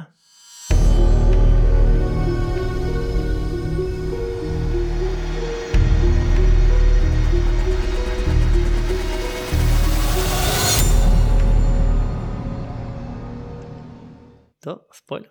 אז השבוע ראיתי סרט בכיכובם של סנדרה בולוק, צ'נינג טייטום וברד פיט. אחד מהם הגיע להופעת אורח קצרה, ובמשימה מעורבים כסף וזהב, צ'נינג טייטום למרות המראה המסוקס והשרירי שלו הוא די סיסי, וברד פיט מכניס לכולם מכות. בסוף סנדרה בולוק צריכה להגיע אחרי כל הפיצוצים ולהציל את המצב. האם אתם רוצים לדבר על העיר האבודה? לא ראית את זה אבל. מה פתאום? אני ראיתי את שניהם, אבל בסדר. כן, אה, כן, אני גם, אה, היה שם המון המון Easter eggs, המון, כאילו, גם כמובן ה reference הזה שעשית של... גם של- צ'אנינג טייטום, גם סנדרה בולוק וגם ברד פיט. וגם, בסרט ההוא צ'אנינג טייטום וסנדרה בולוק אה, בעיר האבודה היו הגיבורים וברד פיט היה בהופעת אורח קצרה ופה הפוך אה, ברד פיט וסנדרה בולוק. נגיד ניסחתי את זה אבל, מושלם. כן כן ניסחת את זה מצוין יפה. כן והיו עוד הרבה הופעות אורח נוספות ריאן ריינולדס בהופעת קצרצרה. נכון. לא יודע אפילו אם זיהית אותו. הוא היה ה... ברד פיט החליף מישהו. קו- קו- קארבר, קארבר, מה שקראו לו, מהמם. אז איזה שנייה שרואים את הבחור שהוא החליף, ההוא שבעצם רצ- ההוא הרשע רצה להרוג, המוות הלבן, כן. אז זה היה צ'אנינג טייטום, ו- לא, אה, סליחה, ריאן. ריינולדס, בשנייה קטנה, כן. אה, סנדרה בולוק בסוף, למרות ששמעו אותה מההתחלה וגם הטריילר מהדוש אותי, והגיבור הרשע, הגיבור הרשע, מייקל שנון. ש- מעולה. כשהוא הופיע, אמרתי, לא זיהיתי אותו. אמרתי, רגע, נו, מי זה? זה, זה, ואמרתי, היה לי בראש, רגע, זה, זה, זה בניסיו דל טורו? זה, לא, זה, זה, זה אה, חוויר ברדה, ברדם, כאילו הלסת כל כך כזאת אה, מסוטטת שזה, ורק בסוף בשמות אמרתי, וואי, זה מייקל שנון, בורדווק אמפייר וכולי, כן. בורדוורג אמפייר. משם הוא התחיל... אה, זוד. ו... בסדר, זה אחרי, זה היה אחרי. לא, אני יכול להגיד בורדווק אמפייר. אתה לא יכול להגיד בורדווק אמפייר. בשבילי זאת זה שחקן אחר. אהבתי סך הכל את הדיאלוגים עם תומאס הקטר וכל זה היה נחמד. בכלל כל הדיאלוגים של למון ומנדרין היו מאוד חמודים. אתם יודעים הטיפוסים. הם סיפרו באחד הראיונות שלהם זה שמנדרין הבין, הביא ללמון אה, בתקופת הצילומים עץ לימון, והם כאילו טיפלו בו ביחד לאורך הצילומים כדי לפתח מערכת יחסים. אה, היחסים האלה היו נחמדים, כאילו נוגעים ללב גם של האחים, ושאחד מת, ואז הוא בסוף לא מת, והשני מת. אבל זה היה די ניכר שמנסים לחקות קצת ספרות זולה, את אה, ג'ולס ווינס, אה, ווינס, הכושי והזה, זה היה קצת אה, נראה סוג של, אבל לא מספיק טוב כמו בספרות זולה. היה את כל המטאפורות של הסבא היפני והניתוח שלהם שהיה מאוד מצחיק, רגע אנחנו השזיף, הוא השזיף, מה זה, למה אתה מתכוון, היה נחמד. אמ, היה את הקטע שלדעתי הקטע הכי משעשע שהדמות של הצרעה שהיא דיממה שם מהעיניים וברד פיט היה מלא חמלה ולהביא לך משהו מים להחזיק לך את היד היה מאוד משעשע. בוא נדבר רגע על הצרעה זזי ביץ היא הופיעה ב-9 Days סרט מ-2020 אנחנו חייבים לדבר עליו. שים לך כוכבית אנחנו נדבר על הסרט 9 Days. היא גם הופיעה בדדפול 2. כן, נכון. בתור דומינו, נכון. הבחורה עם המזל, נכון, וגם נכון, בסרט נכון. הזה היה אלמנט נוסף של מזל. כן, כן. היה הרבה מזל, מברד פיט שאמר שהוא החסר מזל, נכון, כן, היה מאוד נחמד. זה פשוט gag חוזר של הבמאי. כן, כן, גם בדדפול 2. גם בדדפול 2, דרך אגב, ברד פיט הופיע בתפקיד אורח מאוד קטן, שהוא עומד שם בצניחה. נכון. זה אה, כאילו הם, אה, הם עושים... חבורה שעושה עם עצמה, משחקת עם עצמה. הם, הם כאילו, סנדרה בולוק אומרת לברד פיט, אתה מוכן לבוא לאיזה הופעת אורח של שתי דקות אצלי בסרט? הוא אומר, כן, אבל בתנאי שאת באה להופעת אורח בסרט שלי. ו... כן. בהתחלה אני חושבת שבדדפול הוא היה אמור להיות אחת הדמויות, ברד פיט ואז זה לא הסתדר, אז הוא בא להופעת אורח. עכשיו כנראה עשו עניין שוב עם ריאן ריינולדס. אולי הוא החליף את ריאן ריינולדס, כמו בסרט. היה גם הקטע בסוף של ההתנגשות של הרכבת היה לדעתי מסוגנן מאוד, בכלל הסרט מסוגנן מאוד, הצילומים מדהימים, כאילו זה היה מאוד יפה מההתחלה. המצלמה בכל מיני זוויות, על הרצפה, על הזה, והקטע ברכבת. שברד פיט שם עף באוויר וחולף מידי דברים וב slow motion היה מצוין. אני מזכיר שהבמאי הוא פעלולן. כן, אז זהו, אז סך הכל אה, אין לי עוד המון מה להגיד על ספוילרים, אה, ההופעות אורח הם אחד, אחד הספוילרים, אבל אה, בסדר. כן, שחר, בפרק הקודם דיברתם על השפם של קריס אבנס, ב... אז כמה שזה נראה מוזר, אז גם פה ל Tangerine היה, אה, או למנדרינה, נכון. אני לא יודעת איך לתרגם את זה נכון, גם לו לא יש פה שפם, והוא זה... סיפר שזה היה שעשועים של הקורונה, הם כולם היו בסגר לפני אה. אה. הצילומים, בזמן הצילומים, והם החליטו ש... הוא השחקן של Kick-Ass. נכון. אהרון טיילור. נכון, ב Quicksilver כן. גם. אני הייתי חייב כן. לדעת מאיפה אני מכיר אותו, מאיפה אני מכיר אותו, זה אייבס מטנט. בטנט הוא מופיע עם זקן, ולכן מאוד היה קשה. Kick-Ass, אחד הסרטים האהובים עליי, באמת. הוא מצוין. סרט מצוין. שהיה לי שם גם קטע מאוד מאוד מצחיק ב Kick-Ass, סיפרתי לך את זה פעם? אולי, ולא סיפרתי בפודקאסט.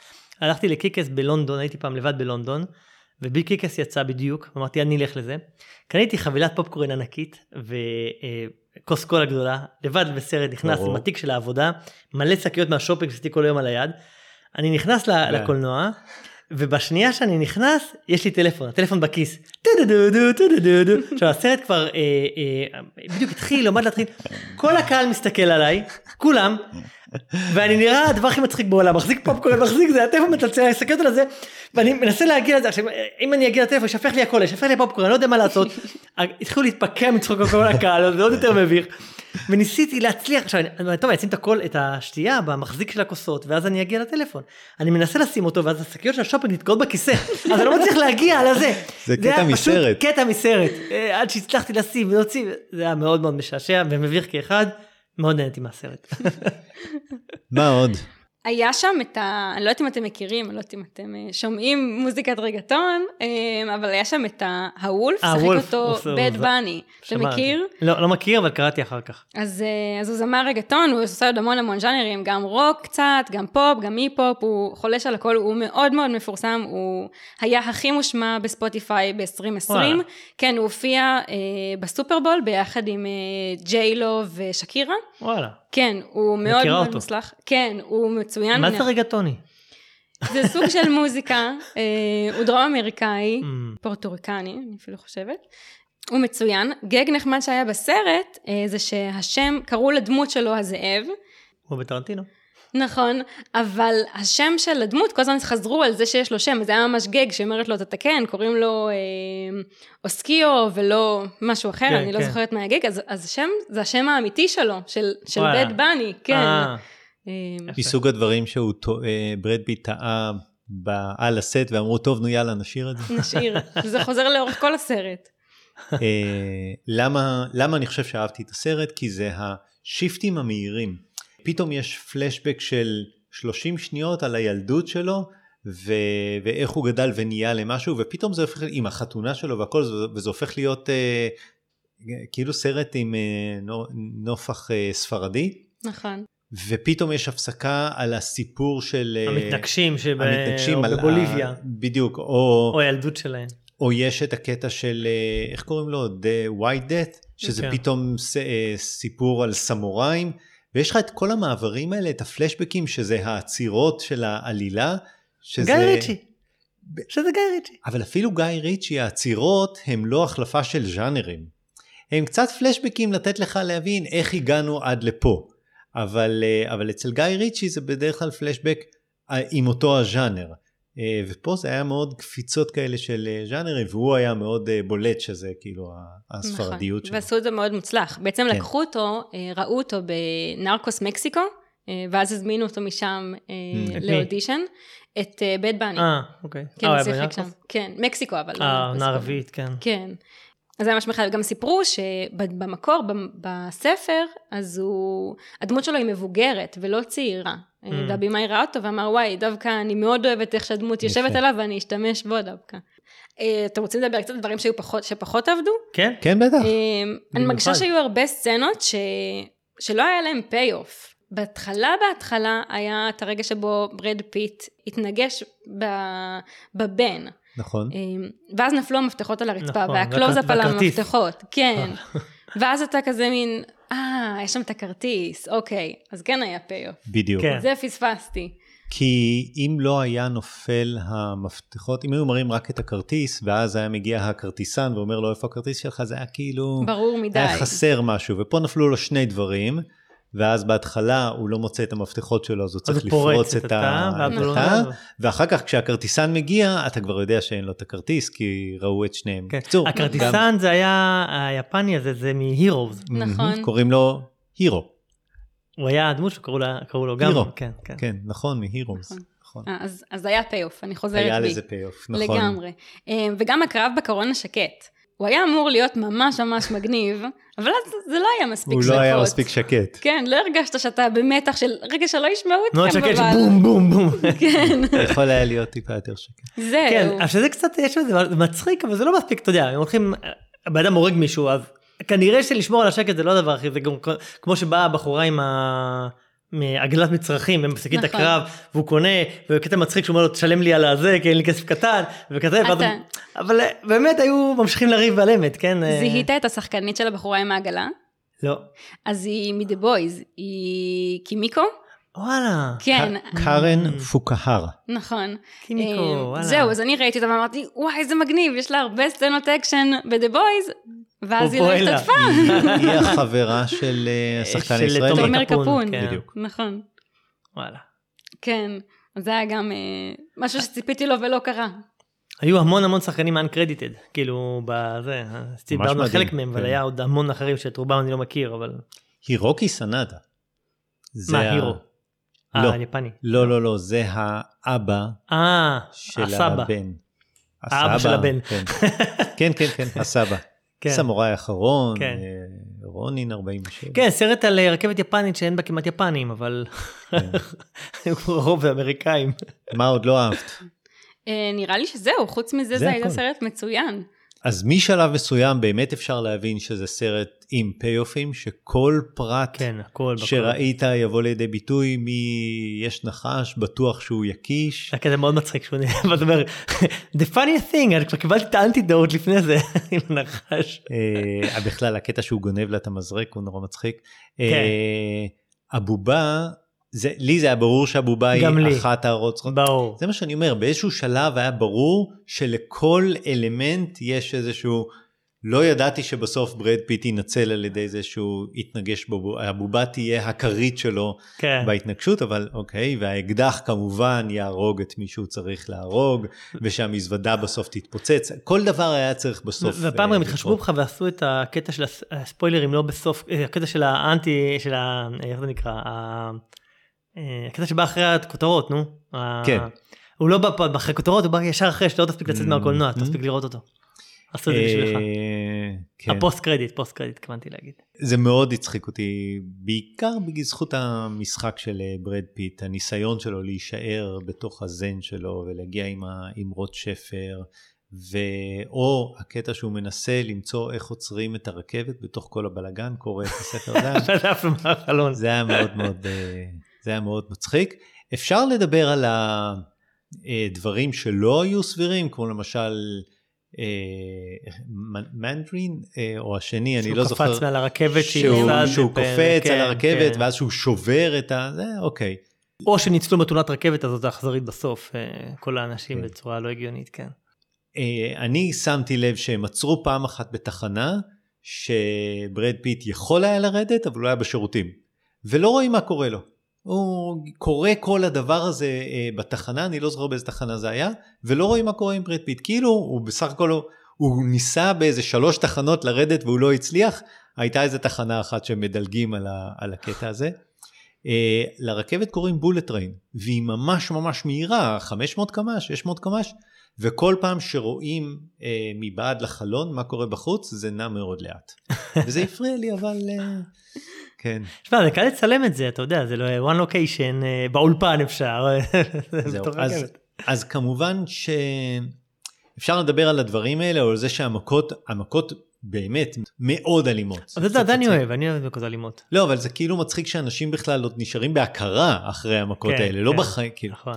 אבל אה, זה מצחיק. מה שהיה נחמד זה שבניגוד נגיד ל-The Greyman שדיברנו פעם שעברה, כן. באת להגיד משהו על גריימן? כן, כן. אז היו יחסים בין דמויות שהיו משמעותיים, מה שלא היה בגריימן. נגיד נכון. פה דיברנו על מנדרין ולמון, על הסבא והאבא והיחס ביניהם. הדיאלוגים ביניהם היו. כאילו זה אנשים שהיה אכפת לך מהם. כן. בגריימן לא אכפת לך מאף אחד. נכון, הם היו אנשים נכון. לא, לא מעניינים. ופה אני חושב שהתחברת אליהם רגשית, הסיפורים שלהם הם מעניינים. גם בסוף ה-white death עם הבת שלו, שכל החיים הוא לא ראה אותה, והיא בעצם מנסה לנקום בו על זה, והיו שם אה, הרבה יותר אה, יחסים בין אישיים ודמויות ש-you care about מאשר בגריימן. לא כמו אצל טרנטינו, אבל... אני לא חושב שזה סרט עם אה, תקציב אה, נמוך, אבל אני לא חושב שהוא הגיע לתקציב של אה, האחים רוסו, לא של. גריימן, אבל אין ספק שזה סרט בכמה רמות יותר טוב מגריימן. ריין גוסלינג, אני לא יודע למה חשבו שהוא מתאים להיות איש אפור. הוא באמת היה נורא אפרורי. הוא לא אפור, יש לו לא- פרצוף אחד, אפור. כן, וברד פיט פה עושה את הסרט. אה, אז כן, זה, אפשר להגיד יש דבר אחד, לא, זה לא דבר אחד. זה הקרבות המעניינים, זה הדיאלוגים המעניינים, זה השחקנים שאתה בכלל אכפת לך מה יקרה מהם והם משחקים טוב. וזה מדהים איך סרט, ב... אנחנו ראינו שני סרטים בהפרש של שבועיים, והאחים רוסו כאילו היו אמורים לה- להוציא כן, סרט כן. ממש ממש טוב, ואיך Bullet Train הוא הוא- הוא- בכמה רמות אה, הרבה יותר מעניין ממנו. ברד פיט יש לו גם מנעד של תפקידים שמדהים, מי... יש לו תזמון קומי מדהים, באמת. גם. כן, דרך אגב, כן. קריס, אה, לא קריס אבנס, אה, אמסוורס, קריס אמסוורס, גם יש לו בתור. אבל יש לו אה, תחוש קומי נדיר, באמת, וגם הוא עושה תפקידים דרמטיים, ותפקידים, אה, אתה יודע, ומשוגע בטיפול זמן, כאילו, באמת, אתה יודע לעשות תפקידים מכל קצוות הקשת, ממש, שחקן אה, מדהים. אתה יודע שיש סאגה שלמה באינטרנט שמתעסקת בברד פיט אוכל בסרטים? ממש זה- יש זה לא. רק באושן 11, הוא באושן לא. 11, רגע, יש קטע על זה באושן 11 שהוא אוכל כל הזמן, אפילו אומרים את זה, שבכל סצנה הוא עם משהו ביד באושן נכון. 11. אז, זה גאג חוזר בהרבה סרטים בסרטים שלו. נוס- שונים. כן, ויש סאגה באינטרנט, כתבות, סרטונים, המון המון דברים על זה שהוא אוכל בסרטים. יש סרטון של נכון. היה רבע גם שעה. ב... איך, read, read, איך קוראים לזה? read and fire. זה גם היה שם קטע שהוא כאילו היה כל מיני, מתאמן, שותה כל הזמן, היה איזה משהו כזה של האחים כהן אולי, תכף נכון. זוכר. בימאים מאוד אוהבים לתת לו לאכול דברים בסרטים, ו... והאינטרנט אוהב את זה מאוד. הסרט מנסה להגיד משהו? אה, fun, it's summer? משהו על מזל, כי הוא כל הזמן טוען שאין לו מזל, אבל בעצם כן יש לו מזל. זה קטע נוגע ללב שלו שהוא אומר בסוף, איזה תפקיד שיטי קיבלתי, זה בלי המזל, שלוקח על עצמו את כל החטאים של כולם בשביל הזה. כן. קצת כמו ב... בסרט של דיברנו, של הכל בכל מקום בבת אחת. אני לא יודע אם הוא אומר משהו על מזל. הוא פשוט כן? סרט כיפי. לא מנסה להגיד שום דבר, קרבות במעברים ברכבת, פשוט סרט כיפי. כן, יכול להיות יותר כיפי, אבל בסדר. לא, אני נהניתי, וזה לא אומר שלא, אבל אני קצת אה, באתי עם ציפיות עוד יותר גבוהות. טוב, ממליצים. כן, אני ממליץ. אני נהניתי. מה אנחנו סיימנו להפעם, מה אנחנו הולכים לראות אה, בפעם הבאה? נופ. דרך אגב, יצא לא. בארצות הברית, נקרא בעברית אה, אין מצב. אה. האמת שתרגום לא רע. אוקיי. אין מצב. הוא יצא בארצות הברית כבר לפני... שבועיים? שבועיים, אתה. יודע מי היה כן. בארצות הברית לפני שבועיים? ולא רע? ולא הלך לראות את הסרט? למרות שידעתי שאנחנו אתה יודע מי יהיה? בארצות הברית שבוע הבא וכן ילך לראות את הסרט? אז למה לא הלכתי לראות את הסרט? גורדון פיל לא עושה לי את זה. ג'ורדון. כן. אה, אתה לא אוהב את זה? לא אוהב לא גט עושה לי אאוט? את זה. לא אוהב את זה? לא. אבל אתה לא ידעת שהולכים לראות את זה, שהולכים לדבר על זה. בטח נו, שידעתי. אז מה, אתה היית יכול לראות בכל מקרה, אני אז שזה את זה או אמרתי, לא. לא, אני אלך לראות את זה פה בארץ, זה לא כזה חשוב. חבל, לא אהבת את הקולנוע גטה? בארצות הברית הוא מטורש. מה? הקולנוע בארצות הברית הוא אז מפנק. ראיתי שם את אה, בז אה, שנות אור, כן. ו... רגע, אבל לא אהבת את גט אאוט ואת אס? אף אחד מהם? את גט אאוט ראיתי ולא אהבתי, ואת אס כבר לא הלכתי לראות. אה, אז לא עושה לך את זה, ראית סרט אחד שלו שלא כזה אהבת, אז לא עושה לך... כי... הוא עושה שלושה סרטים בחיים שלו, כן? אס זה סרט אימה? אני אה, לא אוהב זה סרטי אימה. כן. לא הלכתי לראות. נא, מה עם נופ? אני אלך לראות. לא תהיה לא, ברירה. יש להם סרט אימה.